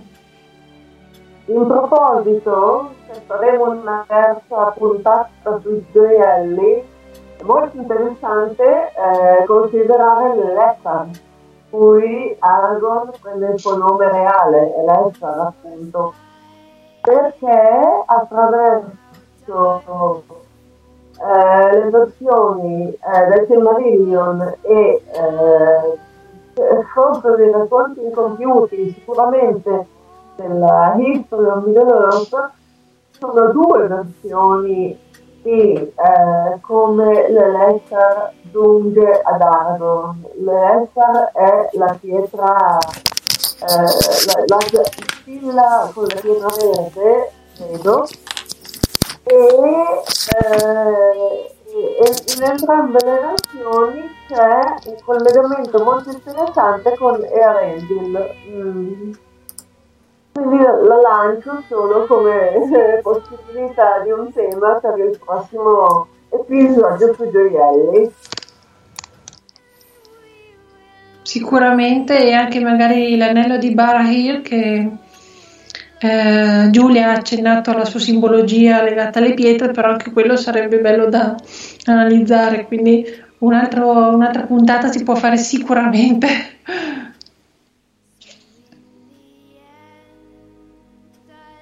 E invece riprendendo la domanda in chat sui Palantir, si può dire che sono dei gioielli oppure, no, dei gioielli no, però sono comunque delle pietre, quindi sono un po' particolari, nel senso, cosa ne pensate? Posso dire io che Palantir, secondo me, no, non sono tecnicamente delle gemme. Se abbiano volontà propria, questo è difficile da dire, perché bisognerebbe studiare con molta attenzione i legami, per esempio, quello che possiede Saruman, quello che rimane a Minas Tirith, quello che viene preso in mano dal povero Pipino. Però la cosa che più mi colpisce in questo momento è il pensiero del Palantir che segue Denethor nella sua morte. Il Palantir che stringe fra le mani sul suo rogo, e da quel momento in poi chiunque tenti di contattarlo non vede altro che un paio di mani bruciate. E questo mi ha sempre fatto pensare, mi ha sempre fatto domandare quanto sia dovuto alle circostanze della fine, o forse non la fine, perché non so se fu recuperato quel Palantir, ma comunque del fatto che chiunque cercasse di conquistare quel Palantir vedesse questa scena orribile, e il pensiero che possa essere un caso di volontà propria viene spontaneo, ecco.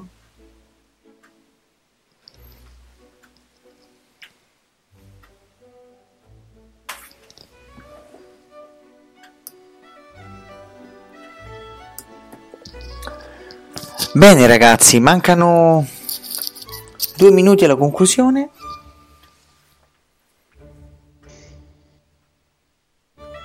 Bene, allora se mancano 2 minuti, magari volevo leggere quel passo molto brevemente che hai citato tu, Simone, della caduta di Gondolin, della casata dell'arco celeste con tutte le gemme.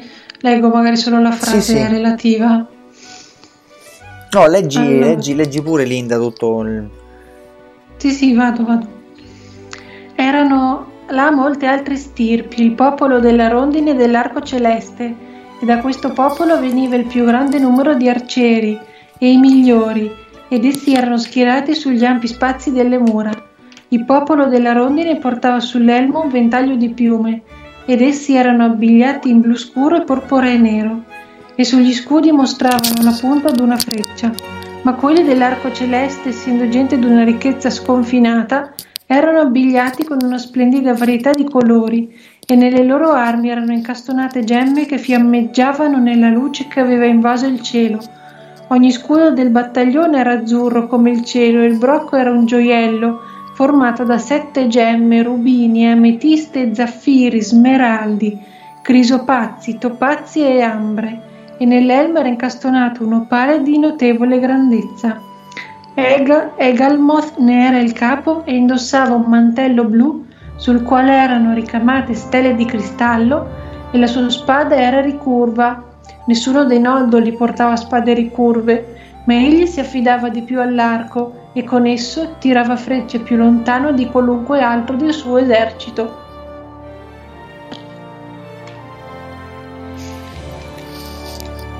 Stupenda questa descrizione, ecco, mi riferivo proprio a questa prima.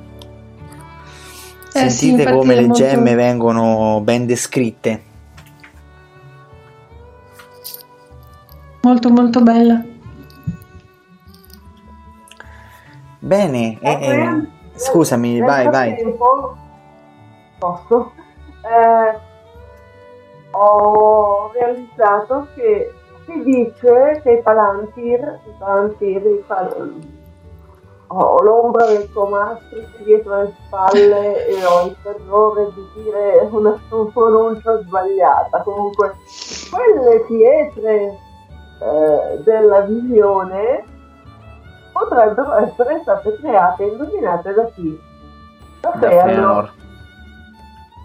Per cui, come i Silmarilli, effettivamente potrebbero avere almeno un minimo di volontà propria, in quanto sappiamo che almeno 2, credo quelle di Mina Sanor e Mina Sithil, erano collegate a loro, e quindi la risposta alla domanda se i Palantir in quanto gemme possono essere considerati con volontà propria, la risposta è forse.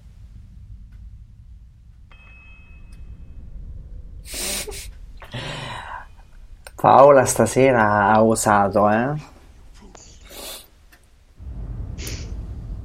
Sta usando benissimo. Ragazzi, giungiamo a conclusione della nostra fantastica trasmissione. Complimenti a tutti e a tutte, complimenti alle nostre conduttrici Elena Bares e Linda Dall'Olio, complimenti ai nostri ospiti che ora Linda vi citerà.